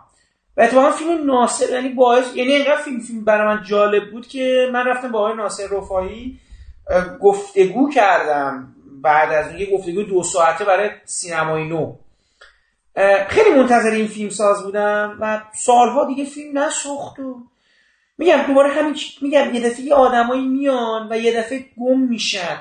همین مثلا آقای سعادت میاد با یه چارلی اومده من نمی‌دونم دیگه بعد از اون چه کار کرد. یا باشه ما در ارتباطم. یه سلام علیکی چند وقت یه بار تو چت می‌کنیم ما توی پیغام مثلا به خاطر اتفاقا به واسطه پادکست ها همین مثلا خانه خانه امن است مال ناصر رفایی. من اصلا خیلی برام جالب بود که این فیلم چطور شده. بعد اصلا هم دیده شد نشد. اصلا فیلم دیگه اکران نشد. مثلا سرنوشت این کارگردان چی شد؟ چون امتحان خیلی امید بخش بود. به قول انگلیسی ها خیلی پرامیسینگ بود و نشون می‌داد که یه کارگردان قابلیت خیلی زیادی داره. حتی با اون فیلم اولش خیلی جلوه کرد. این میگم این همون یه فیلم دیگه بود که می‌گفتن تو جشنواره بوده و حالا یه چیزم ادامه بگم صحبتتون. الان که دارم فهرست جشنواره رو نگاه می‌کنم می‌بینم جشنواره جالبی بوده. همچنان فیلم تن... یعنی جشنواره تنوع ژانری داره. شما یه فیلمی داری مثل راه آبی ابریشم که البته فیلم خوبی نیست به نظر من. متاسفانه البته من خیلی دوست داشتم دوباره اونم انتظار داشتم فیلم خوبی بشه از کارگردانی که کشتی آنجلیکا و نف... جنگ نفتکش ها دو تا فیلم فیلم های به نظر من آبرومند و قابل به خصوص کش... جنگ نفتکش ها یه پیشنهادایی برای اون سینمای ایران داره که خب دیگه محمد بزرگنیاد ولی نشون داد مثلا آبی ابریشم اصلا یعنی ما تکنولوژیمون بهتر شده ولی فیلمنامه و فیلم و اینا اصلا جواب نداد. یا مثلا ج... 33 روز مال جمال شورجه که اینم مثلا من نمی‌دونم این فیلم چقدر اکرانای بعدشون چجور شد. ولی مثلا یه همین فیلم ناصر رفایی خیلی فیلم های دیگه هست. برای برام جالب بوده. برای این جشنواره جشنواره متنوعی بوده آقای قاسم علی. حالا فیلم ناصر رفایی اصلا چطور بودش؟ این فیلم خوب بود بد بود؟ چی بود اصلا؟ ببین من طبعا الان باز هم خیلی دقیق خاطرم نیست اما حالا که شما صحبت کردی خیلی گنگ یادم افتاد. من اتفاقا امتحانش رو دوست داشتم. به نظرم ساختارش خیلی ساختار متفاوتی بود. ساختار روایی اون فیلم. و خیلی هم امیدوار بودم که فیلم بعدیش این خانه امن است که اسمی بود. ولی تا اونجایی که یادم میاد احساس می‌کنم نگرفته بود. نه فقط منو که حتی داورای دیگرم نگرفته بود. خیلی دقیق یادم نمیاد. ولی قطعا من چطور امتحان رو یادمه ولی این فیلم یادم نیست. بنابراین پیداست که اون ارتباط رو با داورا ایجاد نکرده بود یا با مخاطب خودش احتمالا ایجاد نکرده بود. و طبیعتا از اون فیلم هایی بود که یه جورایی به یه فیلم زیرزمینی محسوب می‌شد. از نوع منظورم منظورم به بله اصلا معلوم اصلا بازیگر غیر ای به اون مفهوم ناشناخته و خیلی فیلم جمع به نظر میاد اصلا فیلم چیزی من من این کارگردانم گم کردم. خیلی دوست دارم ببینم اصلا داره چیکار می‌کنه تو تو این روزایی آره خیلی وقت ازش خبری نیست. بله خیلی وقت ازش خبری نیست. درست این سعادت نیا که بعد اون فیلم دیگه اون هم دیگه پیدا شد نمی‌دونم دوچاره شاید یأس و سرخوردگی شدن به سینما متاسفانه بیرحمه دیگه. خیلی بر... اصلا خیلی بله. چیز بارحمی نیستش این سینما ولی خب اینا دیگه در ورود به سینما سخته اما ماندن در سینما خیلی سخته خیلی سخته یه سوال هم من دارم تو دوباره همینجا می‌پرسم. شما پیمان معادل کاندید نکردین برای جدای نادر از این درسته دیگه نه؟ اصلا کاندید کاندیداتون نیاوردین. همه بازیگرای فیلم کاندید شدن از ساره بیات و شهاب حسینی و لیلا آتمی. پیمان معادی رو خوب نبود بازیش به ببین من البته الان دارم میگم. اون موقع خب البته پیمان معادی به نظر من زیر سنگینی بازی شهاب حسینی در همون جدایی به نظر من گم شد. یعنی شهاب اگرچه نقشه مکمل بود ولی خیلی درخشان بود. من چند پلان ازش به خاطر دارم در جدایی که آشکارا نشون میده بازیگری که تمام صحنه رو در اختیار گرفته و همه رو تمام اطرافیان خودش رو از جانب پیمان معادی رو تحت شعاع بازی خودش قرار داده. اینکه داوران دیگر احتمالا بهش نظری به پیمان, به پیمان معادی نظری نداشتن یا چقدر داشتن من یادم نمیاد ولی به شخص خودم دست کم در جدایی خیلی به پیمان فکر نکردم. اما جالبه حالا این فیلم رفتی به جشنواره 29 نداره. ولی جالبه که من در مورد فیلم ابد و یک روز مصرم که بگم پیمان معادی به مراتب از نوید محمدزاده بهتره. یعنی واقعا اعتقاد دارم نوید محمدزاده شخصیتی رو داره بازی می‌کنه. که این شخصیت یک ویژگی داره که اون ویژگی به خودی خود اونو درشتش می‌کنه. اعتیادش شیبه راه رفتنش خموده بودنش شکل حرف زدنش. حالا اینها رو ممکنه شما بگید که خب خودش مثلا احتمالا در آورده یا کارگردان بهش یا خودش در آورده می‌خوام بگم که این نقش به خودی خود پتانسیلی داره امتیازاتی داره پوانایی داره که از پیش به بازیگر میگه تو بردی. فقط کافی یکم جنم داشته باشی. اما نقش که پیمان در ابد و یک روز بازی می‌کنه هیچ پوانی نداره. هیچ ویژگی برجسته. به معنای اینکه حالا مثلا چشمت نمی‌دونم چپول باشه. نمی‌دونم مثلا لکنت داشته باشی. شل بزنی راه بری. یه تیک بزنی. هیچ کدوم اینا رو نداره. هیچ کدوم از چیزهایی که می‌تواند به یک بازیگر کمک کنه که بتونه یعنی نقش به بازیگر کمک کنه و بازیگر با یکم تجربه بتونه اونو در بیاره و دیده بشه. پیمان واقعا هیچ کدوم اینا رو نداشت تو اول یک روز. اما به نظر من فوقالعاده است و درخشانه و من تعجب می‌کنم داورانه اون سال که چرا به پیمان معادی جایزه بهترین بازی رو ندادن. و اگرچه نمی‌خوام ارزش های زحماتی که نوید محمدزاده کشیده رو منکر بشم. اما واقعا در مقایسه با این تا من میگم که در واقع یک تقلبی به نوید رسیده از نقش از فیلم نامه یه تقلبی بهش رسیده یه کمکی بهش شده یه پوانی بهش داده شده. اما به پیمان معادی داده نشده. ولی او تونسته همون نقشی که بدون هیچ ویژگی مشخص گل درشتی باشه رو به خوبی در بیاره. به خصوص اون سکانس درخشانی که یک تیک داره صحبت می‌کنه مادرش جلو نشسته خواهرش نمی‌دونم یک از خواهرش عقب و او پشت فرمونه. پیمان واقعا درجه یک اونجا واقعا درجه که و خیلی دلم سوخت. من تازه فیلم زمان جشنواره ندیده بودم من اول یک روز بعدا دیدم. و وقتی دیدم گفتم این مرد چقدر خوبه اینجا. و چرا هیچکی ندیده اینو؟ ولی ما اگر ندیدیم من فکر می‌کنم که شهاب واقعا توی جدایی از پیمان بهتر.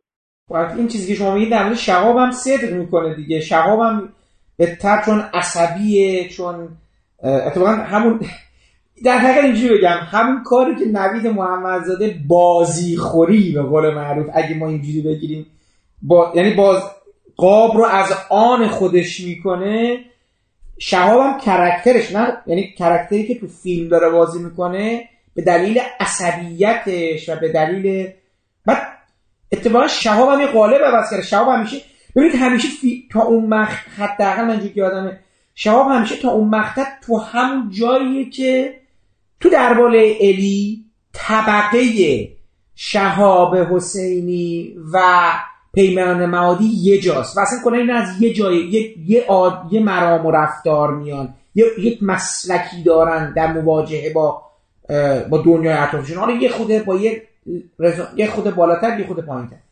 در واقع این دوتا همه قبلا یه جا بودن به لحاظ طبقه که داشتن بازی می‌کنن شهاب میاد یه طبقه پایینتر توی جایگاه نادر هستیم به تب ما یه انتظار دیگه ای داریم و خب اونم اون انتظار رو خوب برآورده می‌کنه. ما باورش می‌کنیم او رو در جایگاه اون طبقه.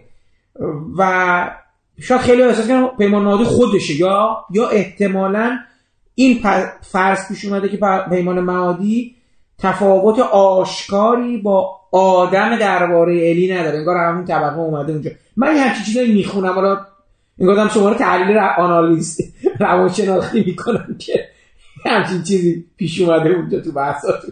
البته من فقط این نکته رو بگم. در مورد شهاب در جدایی من واقعا معتقد نیستم که پوانی رو از فیلم نامه و نقش از پیش گرفته بوده.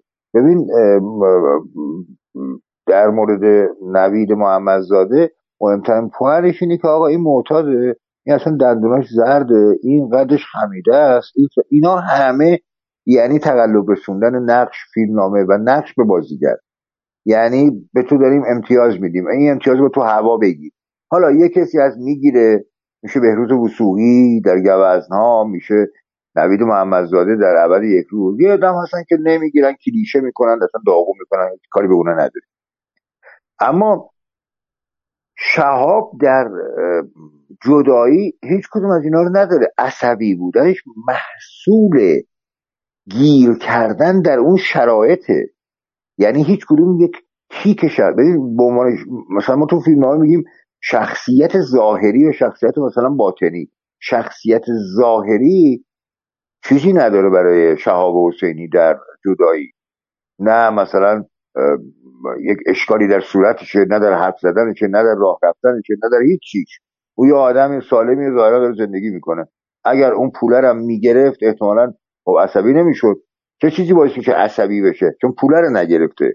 چون در اون موقعیتی قرار گرفته که فکر می‌کرده آقا اینا اومدن اینجا و الان قرار پوله رو بدن. یه پولی بدن اینا با 5 میلیون چقدر مشکلش حل کنن.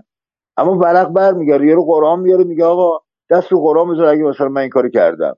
و او زن نمی‌ذاره. و خب معلومه حالا او اتفاقا به نظر من خودزنی که داره می‌کنه محصول موقعیتشه. یعنی برآمده از یک موقعیت نمایشی است که اونو به این کار وامی دارد و باعث که بازیشو حالا نشون بده. و تازه حالا من اگه شهاب رو میگم در جدایی منظور من این صحنه نیست که البته این صحنه صحنه درخشانی هم از خودزنی توی اون آشپزخونه می‌کنه. یه جایی تو بیمارستان وایسادن حالا داریم همینجور بحثه غیر مرتبط می‌کنیم. توی بیمارستان چیز خبر میدن به پیمان معادی که بریم بیمارستان همراه با لیلا حاتمی با هم میرن تو بیمارستان. و شهاب حسینی نمی‌داند اینا برای چی اومدن تو بیمارستان. از کجا فهمیدن زن این مریضه یا افتاده یا تو بیمارستانه؟ و وقتی نیمخیز میشه پا میشه نگاه می‌کنه به این دو نفر واقعا تو نگاه شهاب حسینی یک گیجی و گمگشتگی وجود داره که اینا اینجا چی کار می‌کنه با چی اومد؟ من اتفاقا فقط به خاطر این نگاه نگاه حیران این پسر که درخشان در آورده واقعا. و واقعا البته به نظر من شهاب بازیگر خوبی است. یه جایی باید البته نقش نقش باشه. یه جایی هم کارگردان بود بشه و حالا یه جای توانایی. ولی شهاب خیلی بازی بدم داره در خیلی از فیلم ها متاسفانه هست دیگه. حالا اونم پیش میاد بالاخره. من فقط حالا یه خود بحث چیز می‌خوام. حالا شاید فقط مملو جشنواره نشه. در مورد مثلا فیلم های مثل سعادت آباد شخصیت های زیاد دارن توی یک محیط بسته. حالا محیط بستهش مهم منظور چه شخصیت های زیادی دارن که حالا خیلی تفکیک شخصیت در واقع شخصیت اصلی و فرعی معلوم نیست. و حالا چون شما فیلم ها هم می‌نویسین خودتون تخصص داریم مثلا برای همچین فیلم هایی تا حدودی مثلا میشه نمی‌دونم مثلا داستان حول یک شخصیت چون نمیگرده دیگه. ولی مثلا لیلا حاتمی رو فکر کنم شخصیت اصلی زن شما گرفتیم و شاید هم محمد بهداد و شخصیت اصلی مرد و بقیه رو فردی. خواستم بدم توی اینجور فیلم ها توی مثلا هیئت داوری و اینا به نظرتون چجوری باید تشخیص بدن این شخصیت ها رو؟ برای جایزه. چون گاهی پیش اومده که این شخصیت های اول و دوم جابجا شده. مثلا این مثالی که من بزنم خدمتتون مثلا سال 78 تو فیلم عروس آتش جایزه نقش دوم مرد رو دادن به حمید فراخ نژاد. و جایزه اول مرد با غریبیان دادن. مثلا اون دوره سری انتقاد می‌کردن که حمید فراخ نژاد تو عروس آتش نقش اول مرده و نباید نقش دوم می‌دادن. از این چیزها گاهی پیش میاد. برای همین پرسیدم که توضیح بفرمایید ممنون میشم. ببینید آره درست میگی دلیلش می‌دونید چیه؟ ببخشید خیلی خیلی ببخشید خیلی عذر می‌خوام. خیلی ها که در مسند داوری میشینن فیلمنامه نمی‌فهمند ببین من نه من حالا ببخشید داری میگم من خب خیلی دیگه اونایی که به هر حال کار فیلمنامه می‌کنن تسلط فیلمنامه دارن به این قضیه باور دارن. که فیلمنامه یعنی همه چی. یعنی کسی که می‌خواد فیلمنامه نویسی کنه که باید فیلمنامه نویسی کنه. اما اونی که می‌خواد کارگردانی کنه باید اول فیلمنامه نویسی کنه. اونی که می‌خواد بازیگری کنه اول باید فیلمنامه نویسی کنه. اونی که می‌خواد تهیه کنندگی کنه اول باید فیلمنامه نویسی کنه. چرا؟ اشکالات اینجا خودش نشون میده. وقتی داور ما در نمییابد که اولا شخصیت قهرمان با شخصیت اصلی در دو داستان مختلف در داستان یعنی سینمای یا فیلمنامه داستانی با فیلمنامه غیر داستانی با هم فرق می‌کنه. ما در فیلمنامه داستانی قهرمان داریم که البته شخصیت اصلی هم او رو نام می‌ذارن. اما در فیلمنامه غیر داستانی یا فیلمنامه های خورده پیرنگ یا فیلمنامه های اصطلاح هم مدل قهرمان نداریم. اون رو به نام شخصیت اصلی می‌شناسیم. حالا در وقتی میان یه همچی گافی می‌کنن چون فکر می‌کنن که احتمالا وقتی میان جایزه به آقای حمید فرخ نژاد بودن در عروس آتش به عنوان شخصیت مکمل در نمی چون فکر می‌کنه دختره چون اصلیه پس نامزدش مهدی احمدی هم لابد نفر اوله مثلا شخصیت اصلیه. چون این اصلیه لابد اونم اینه نه اصلا اینجوری نیست. معلومه که آقای حمید فرخ نژاد در اون قصه شخصیت اصلیه. البته ضد قهرمانه اما در رو در روی کی ایستاده؟ به عنوان شخصیت اصلی مرد رو در روی دختره ایستاده نه رو در روی اون آقای مهدی احمدی که حالا مثلا دکتر هست و نامزده اینه و فلان اینا. در اینجور موارد در مثلا سعادت آباد من این توضیح رو بگم. سعادت آباد اتفاقا از فیلم هایی بود که حسرتش دل من موند. یعنی من سعادت آباد خیلی دوستش داشتم و خیلی دلم می‌خواست که جایزه مثلا فیلمنامه هم بدیم. ولی خب البته جدایی بود و دیگه خب در مقایسه با او نمی‌شد. ولی فیلمنامه سعادت آباد فیلمنامه خیلی خوبیه. البته البته اینم هست که متأثر از فیلم است که می‌گفتن مثلا جنس فیلم های اسخر فرهادی. البته خیلی متأثره دیگه. خیلی شبیه درباره الی و ایناست دیگه. واقعی. خیلی آره. شما آره. یه جای شروع می‌کنی بی ربطه بعد یه اتفاق اون وسط میفته خیلی بعد از درباره الی واقعا واقعا فرهادی سینما ایران رو به آره قبول دارم. خیلی از اون بودش اون حال و هوا بود. بله بله. بله قبول دارم. میگم متأثر از فرهادی هست البته. و اساسا نه فقط به لحاظ ساختار ساختار روایی متأثر از فرهادی که حتی تماتیکش متأثر از فرهادی. دروغ. مسئله دروغ. توی این فیلم اصلا بحث بحث دروغه و به لحاظ تماتیک هم متأثر از اونه. اما این که در واقع خب ما الان یه سینمایی داریم یه فیلمی داریم به نام سعادت آباد که اساسا این فیلم داستانی نیست بنابراین قهرمان نداره. فیلم مدرنیه با رویکرد مدرن با ساختار مدرن و شخصیت داره. بنابراین چه کسی شخصیت اصلیه؟ خب در مورد لیلا حاتمی به دلیل اینکه آغاز کننده یک درام نیمبند داستانی هست. اونها رو دعوت می‌کنه خونش و اساسا تولد تولد خود لیلا حاتمی بود یه شوهرش بود من یادم نمیاد. به حال یه تولدی داره تو اون خونه اتفاق میفته مهمونیه که به بهانه یه دیگه فکر کنم در شکل او آغاز کننده این داستان که میگم به معنای همون رویکرد خرد پیرنگی دارم از می‌کنم. یعنی کمرنگ داستان کمرنگ ولی به حال آغاز کننده لیلا میگیم خب آره او می‌تونه شخصیت اصلی زن فیلم باشه. و اونهای دیگه میهمانن. و ضمنا یادمون نره که لیلا حاتمی حلقه اتصالی این آدم ها به همدیگه هست. داستان ها به همدیگه هست. نه فقط چون تو خونش اتفاق داره بیفته بلکه به این واسطه که او در جریان رازها و رمزهاست. و او می‌تونه ریل عوض کنه از این داستان به اون داستان از اون داستان به این داستان. به هر حال یه جور انگار دانای کل اونام هست این خانم لیلا حاتمی اما در مورد شخصیت مرد داستان ما اونجا یه دونه حامد بهداد داریم. حالا با یه مرور بکنم. یه دونم حسین یاری داریم. یکی دیگه هم داریم. یکی امیر آقایی که ماجرای سخت جنین رو داره و ببین در واقع در مورد شخصیت مرد در واقع چندان نمی شود به یک شخصیت مرد اکتفا کرد به عنوان شخصیت اصلی. چون واقعا نداره. اونها حتی این پسر حامد بهداد هم اگرچه همسر اینه به صرف اینکه همسر یا صاحب خونه است که شخصیت اصلی بشه در واقع چون این به نظر می‌رسه که ما اونجا شخصیت اصلی مرد نداریم. اگه قرار یکی رو انتخاب بکنیم باید به عنوان شخصیت مکمل استفاده کنیم. چون اصلا شخصیت مردی رو در اندازه شخصیت اصلی طراحی نکردن. مثلا هم ارز یا هم اندازه مثلا لیلا حاتمی چنان که هست. به دلیلی که میگم هم آغاز کننده داستان هست هم یه جور ارتباط میده از اینا خبر داره از پیشینشون یعنی پیش داستان رو می‌دونه و خیلی چیزای دیگه.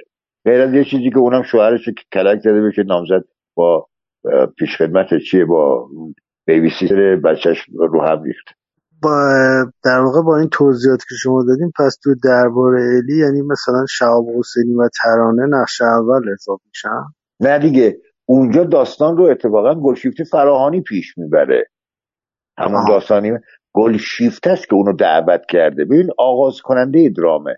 آغاز کننده داستانه گلشیفته اونو دعوت کرده و بعد تابانش هم داره پس میده. شخصیت زن گلشیفته است. شخصیت اصلی زن گلشیفته است. اونای دیگه شخصیت مکملن اما باز در مورد شخصیت مرد بله شهاب حسینی به دلیل اینکه هم حجم وسیعی از درام رو تشکیل میده هم به درسته اینکه اصلا اون قرار بیاد نامزد این بشه.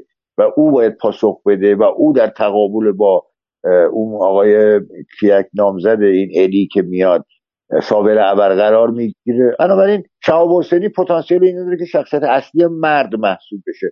و بنابراین همه اون مردای دیگه پیمان معادی و نمی‌دونم آقای مانی حقیقی و اینا آره اینا طبعا شخصیت های مکملن. شخصیت اصلی اون دوتا محسوب میشن. و اصلا بله، ربطی به این شوهر او بودن اینا نداره. بستگی داره بله، وزن بله، کی سنگین تره بعد ببر. من یادم نبوده گلشیفته نه که یادم نباشه. اون که شما فرمودین یادم رو اصلا که ترانه اصلا از یه جایی سریع داستان حذف میشه. بله. آره آره. ترانه اصلا چیز دیگه. یه جورایی مگافینه آره مگافین ماجراست واقعا. یادتون هستش چالشی ترین بحثی که شد؟ یعنی محل اختلاف قرار گرفت.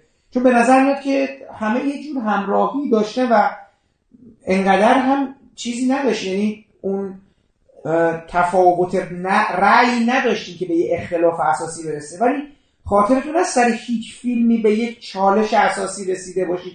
شما چند تن ببین در مورد انتخاب مثلا بهترین فیلم نامه بهترین کارگردانی نمی‌دونم اینجور چیزها ما یادم نمیاد. این تقریبا همون ابتدا تکلیف مثلا بهترین فیلمنامه که از فرهادیه کارگردانی که از فرهادیه این روشن شده بود. همه ما فیلم رو دوست داشتیم. ولی بله در مورد مثلا انتخاب بازیگران به هر حال بحث جدل های بود. مثلا همین موردی که عرض کردم خانم معتمد آریا و در نهایت انتخاب چیز؟ انتخاب خانوم این میشکا آسایش. آره آره. خب آره این محل چالش بود. و یا حتی مثلا خانم بازیگر مرد ما هم نقش یک رو فکر کنم چیز گرفته بود. مهدی هاشمی گرفته بود آقا یوسف و آرزاینه.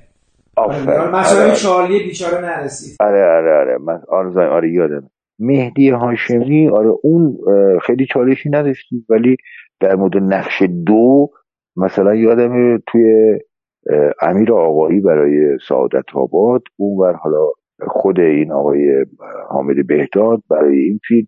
احتمالا بازی بازیگر دیگه هم بوده باشه الان وجود نداشت ببین می‌خوام بگم بحث برای. بازی. خود شعب حسینی. شعب حسینی. آره آره آره حامد بهداد آره آره آره آره.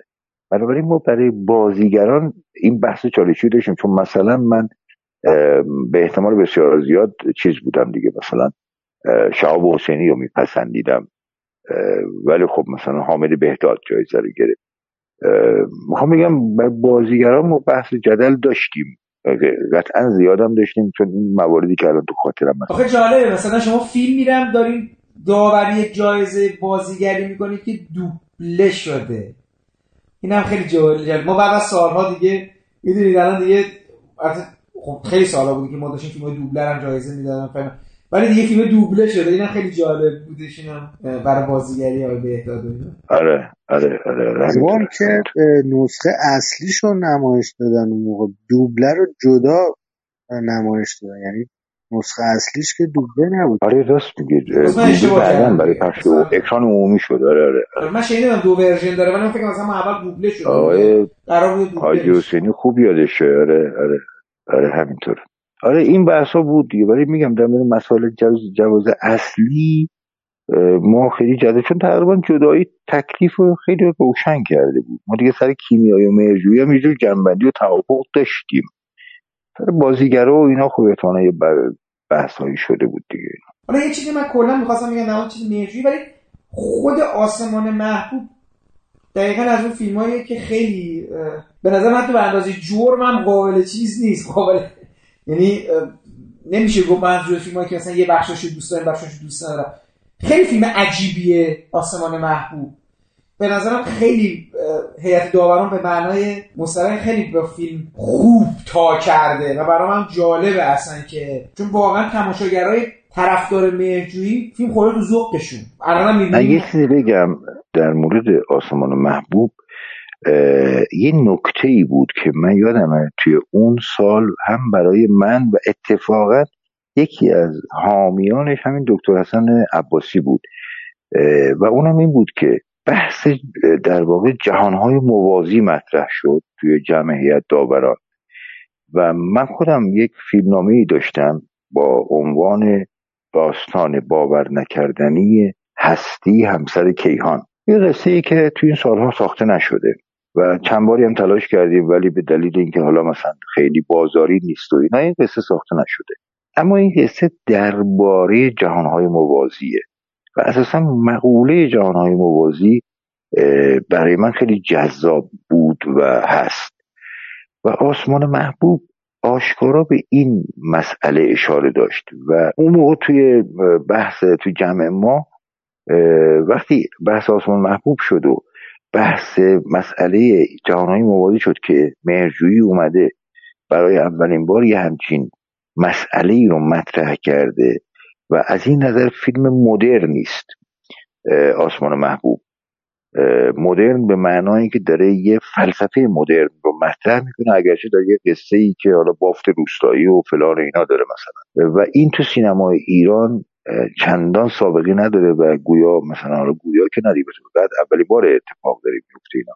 می‌خوام بگم این پوان مثبتی بود برای فیلم آسمان محبوب و البته عرض می‌کنم که خود یادم آقای حسن عباسی از این منظر خیلی مدافع آسمان محبوب بود و خیلی کامپلیمان داد به این مرجویی و این فیلم که اینو باید حواسمون باشه و این مسئله داره مطرح میشه توی سینما ایران و خوبه که ما مباحثی از این ولی آقای قاسم علی واقعا الان حالا برای من جالبه که حالا این شما گفتین استاد نشانه شناسی و اینا اون از جرم که قصهش گفتم. حالا ولی خود آسمان محبوب خیلی دو پهلوه آقای آقای قاسم علی.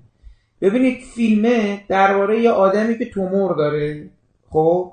بعد میره توی عالم فعلا میره توی عالم همون موازی. مثلا نمی‌دونم دنیای موازی. میره تو توهم. مثلا نمی‌دونم خواب روی است بعد شما تو اونجا نگاه کنی یه آدمایی هستن که دارن گریه گریه دارن گریه می‌کنن. بعد یه دکتر یه آدمی مثل مانی حقیقی میاد با صدای منوچهر اسماعیلی. یه جا دیدین آهنگرات موسیقی پخش میشه در حال رقصیدن و اینا هستن اون بابا تو دیگه کی هستی و اینا. بعد یه جا هست اینا بعد رفتن عزاداری دارن می‌کنن. هو شفا میگن هو شفا میگن. میرن یه دونه تاقی می‌سازن. بعد میگن این تاقی خیلی قشنگ و زیبایی آخرش که ما برمیاریم میگن اصلا چیز چیز زیبایی نیست. یه شبیه امامزاده می‌سازن اونجا. می‌بینید دیگه مکانی برای عبادت و اینا قراره بسازن دیگه. اون با یه زریع می‌خوام بسازن و نمی‌دونم یه. و بعد ما بعدا که برمیگردیم یعنی تو واقع این تومورش هم خوب میشه و اینا وقتی برمیگردیم می‌بینیم که از اون امامزاده یا از اون مکان مقدس یه چیزی هم مونده. حالا یه گوشه افتاده همچین داره خاک و خلی هم همچین چیز مهمی هم نبوده که میگن خیلی اثر مهمیه. کارکرد دوگانه اون دکتره که از دل سنت میاد همون که مانی حقیقی داره میگه. میگم من الان فیلم رو این اواخر که ندیدم دو سه سال پیش دیدم برای برنامه آقای مهرجویی و اینا که می‌خواستم آقای مصفا در مورد صحبت کنم.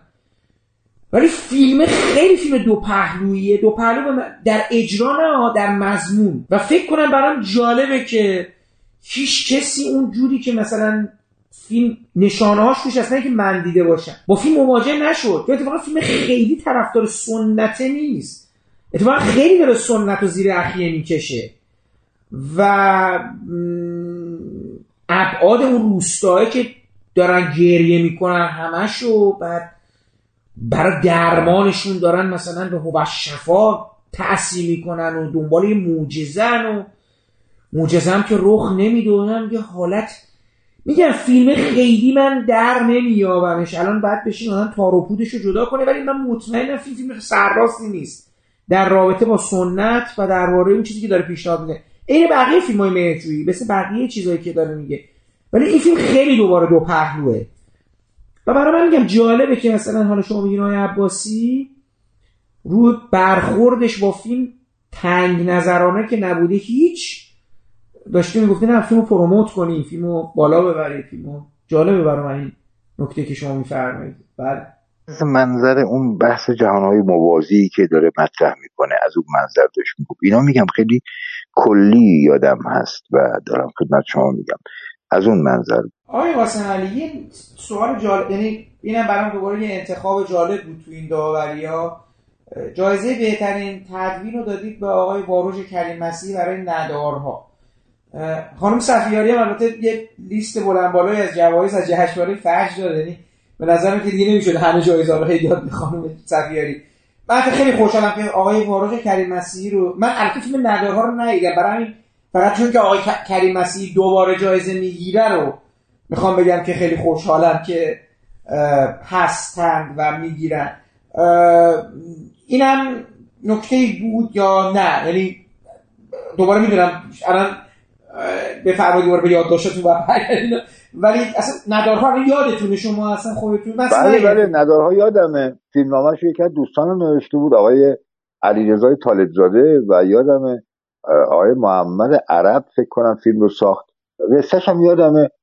فکر کنم این آقای چیز بازی می‌کرد محسن تناونده آقای قصه نمی‌دونم یه کسایی بودن که مثل ایاری می‌کردن پول سرقت می‌کردن نمی‌دونم به یکی دیگه می‌دادن. یه چیز اینجوری یادمه. اما اما در مورد واروژ کریم مسیحی حالا فارغ از اینکه واروژ هم استاد منه هم یکی بهترین دوستان منه و همین که اساسا من تدوین واروژ رو واقعا الان من اون بحث رو یادم نمیاد اما الان نظر خودم رو دارم عرض می‌کنم.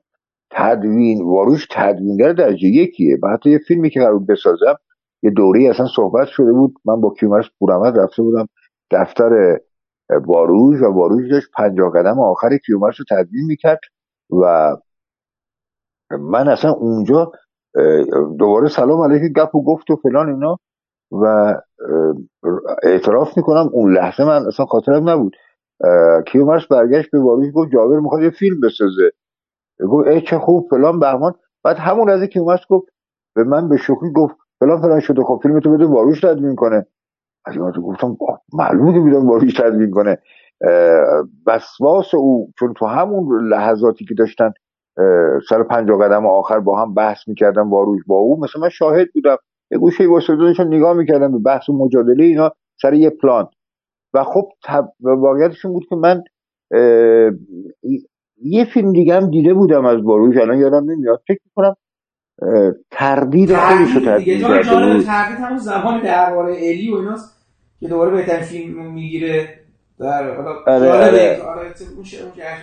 واقعیت واقعیتش اینه که آره واروژ به نظر من غیر از اینکه فیلمساز خوبیش متاسفانه قدر ندید واروژ متاسفم که شاید فیلمسازی پیدا نکرد.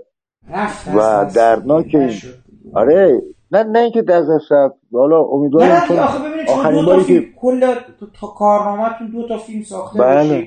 ببینید آقای قاسمی من یه چیز در حالا اسم با آقای کریم مسیحی میگم. ببینید من امشب خیلی در صحبت کردم خیلی خوشحالم این اسم اومده. آقای کریم مسیحی و آقای بیزایی خب سینماشون رو دوست داشته باشین نداشته باشین.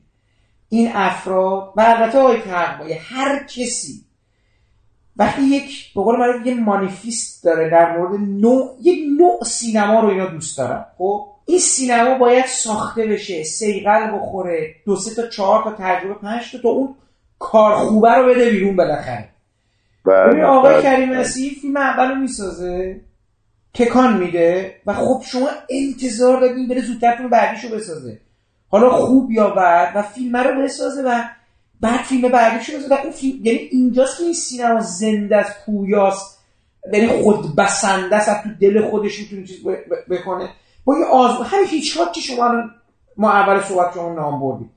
بابا طرف فرصت کرده مثلا بیش از 25 تا 30 تا 40 تا فیلم بسازه که تو دل این بتونه اون جهان خودش رو بکشه بیرون. بالاخره مثلا سرگیجه در میاد دیگه از اون تو دیگه. بله طبیعیه بله. مثلا. این فرصت برای مسعود کیمیایی بوده. حالا یا یه اندازه برای مهرجویی بوده. ولی مثلا برای وارون کریمسی نبود.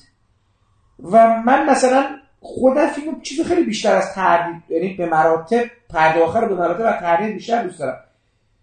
ولی تردید خیلی دیر یعنی من احساس می‌کنم فیلم کهنه است و یعنی تردید اتفاقا باید بلا فاصله بعد از پرده آخر ساخته می‌شد و بعد واروژ کریمسی این نگاهش به ژان رو این اقتباساش اون کاری که می‌خواد بکنه این رو بندازه تو جریان. یعنی با اون تیم بازیگرا. فیلم هم که می‌بینید چقدر جاه طلبان است چقدر بازیگرا به قول معروف نیازمنده. و حیف من برای همین میگم اون نشد یعنی حقش روا نشد. و غمانگیزه واقعا. ولی خب بازم اون- جشنواره برای ازش تقدیر کردین دیگه. تردید مال چه سالیه؟ من یه. چیزی می‌خوام. اتفاقا جالب. با, با الیه با پستچی زرمنی زنده با خود فیلم بیزایی وقتی همه خوابیمه سال خوبی آره. بازم اون سال یعنی سال پر پر بحث و اینایی بوده. مثلا به حال فیلم های زیادی بوده اون سالها. اه، یعنی اون سال ببینید ویژه. اه، وا... پ... واروژ پرده آخر رو فکر می‌کنم سال 69 ساخته بود. بعد سال م، 80 80 81 اینا فکر می‌کنم. توی خانه سینما ما همدیگه رو دیدیم و سلام علیکم فلان و بهمان و گفتم واروژ چیکار داری می‌کنی؟ مشغول کار هستی نیستی؟ بعد با یک هیجانی گفت آره یه فیلم دارم کار می‌کنم با سازی حملت و فلان و بهمانه و ارشاد یه قولایی به من داده فارابی یه قولایی به من داد و خیلی امیدوار بود. خیلی امیدوار بود که می‌خواستیم میشه بسازه منم خیلی خوشحال شدم. گفتم بالاخره فارابی یه جا داره کار درست حسابی می‌کنه. که روی واروش داره سرمایه گذاری می‌کنه. حالا بعدا اینکه فارابی این کارو کرد یا نکرد الان من خیلی حضور ندارم. اصلا چند درصد صحیح و اصلا سرمایه گذاری کرد یا نکرد. اما فیلم همونطور که تو میگی هفت سال بعد ساخته میشه سال 87 و بعدا من با واروژ اه، گفتگو کردم در فیلم تردید و در مجله گزارش چیز فیلم نگار چاپ شد. این گفتگوی ما. آره می‌خوام بگم تفلک واروژ بعد از این از سال 69 حالا بگه 70 تا اه، 87 و 18 سال بعد اومد فیلم دومشو بسازه. و فیلم دومش هم اینجوری ساخت. این دردناک غم انگیزه. آدم سالم این سینما آدم با شعور این سینما آدمی که ژانر می‌شناسه می‌دونی؟ و اگر به قول شما که به درستی داری میگی اگر واروش باید ده تا فیلم میساخت و تو این ده تا چهار تاش خوب در میومد. می‌دونی؟ این اتفاق خب برای کیمیایی یه جور افتاده برای مهرجویی افتاده برای تقوایی نیفتاده برای بیزایی نیفتاده یا به خیلی کم افتاده. بر تقدیر متاسفانه میگم صنعت ما نداریم. مشکل ما اینه که ما صنعت بیمار داریم. یک صنعت نیمه جان بیمار مریض داریم و اونم اینه که دولت مداخله می‌کنه. به بهانه که من بهتون پول میدم فیلم بسازید. نظارت که اعمال می‌کنه پولشو به همه نمیده به بعضی از افراد میده به واروش نمیده به بیزایی نمیده به تقوایی نمیده. خب این باعث میشه که این وقفه ایجاد بشه. به قول شما ژانر ما نداریم. نباید داشته باشیم برای اینکه این سیاست گذاری این صنعت نفتی یه جور فیلم رو میپسنده. تو قرار همه شبیه هم بشن. الان در حال به هر حال از یک ممیزی تبعیت کنن اون اوایل برگردم اون دهه شستی که شما فرمودید و اینا. من اعتقاد دارم دهه شست با همه بدی که داره ولی این سینماه حالا مدیراش هر چی تو ذهنشون داشتن خیلی سعی می‌کرد یا به یا آدمایی داشتن از این نسل از این نسل گذشته تربیت شده یک سیستم دیگه ای بودن. برای اون سیستم جدید باید با اینا کار می‌کرد. مجبور بود با اینا کار کنه تا اینکه فیلمسازای خودش رو بسازه خب؟ ولی همون آدمایی که اونجا بودن ببینیم ما چقدر تنوع داریم. فیلم های بیزایی تقوایی متری به کنار با کیمیایی. یعنی خود کیمیایی مثلا یه سرب داره یه دندان ما داره یه گروپان داره. خودش یه عالمی داره تو همین چی که قبلش هم ساخته. خود مخمل باف ببینید چقدر متفاوت کار می‌کنه. خودش این سعی کنه فیلم به فیلم خودش رو تغییر بده. ناصر شاه داره هنرپیشه داره. من دارم اوایلش هفتاد میگم و اواخر شست داریم خود واروژ رو داریم. بعد از این وقت فیلم های, ملود... فیلم های ملودراما رو داریم. جمعی بگذار به گریه می‌خوام زده به بعد جان جنگی داریم. بعد جان تاریخی داریم. مثلا رد پای ورشن و اینا. من اینا به فیلم خوب نمیگم. دارم مثلا یه فیلمی واقعا من الان الان احساس می‌کنم ما چقدر گرم پول نیست یا برای پول برای یه آدم یه فیلمی مثل کشتی آنجلیکا فیلم مهمیه. باید پیگیری می‌کردم. به پول فارابی ولی فیلم درست بود. یعنی به نظر من داشت یه چیز ایرانی شده یه قصه به هر حال سالمه. یه قصه یا مثلا مدل یا مدلی که مثلا مسعود جعفری جزانی کار می‌کرد. بله, بله. در مسیر تون جزانی هم خوب بود. بله اینا بله. من واقعا تنوع یعنی شما یه روز که می... یعنی یه جشنواره که می‌رفتی های تکراری نمی‌دیدی. تو زمانهای تاریخی مختلفی داشتی قدم می‌زدی. یه خود این ور اون ور داشتی این ور داشتی. به مثلا شاید دخل دیگر میساخت. اصلا یه سایکودراما برات در می آورد. و ولی با قول حالا یه مدل همون جعفری جزانی گفت این بهشتشون یا بهشتمون سوخت آ طبیب. گرد مرگ باشن که شما اول صحبتتون میگین دیگه نمی‌خوام برن سینما. که مثلا یه آدمی مثل جابر آقا سناری نخواد بره سینما یعنی یه اتفاق خیلی بدی افتاده یعنی اینه من. بله متاسفانه یعنی الان یاد جعفری جوزانی و فیلم های ده شستش افتادم و با همه به صلاح ممیزی ها و دلسوز ده شست اینا. ولی واقعا آره فیلم های خوبی داشتیم. یعنی سینمای حال گرایشی داشت به سمت ژانر به سمت موضوعات متنوع.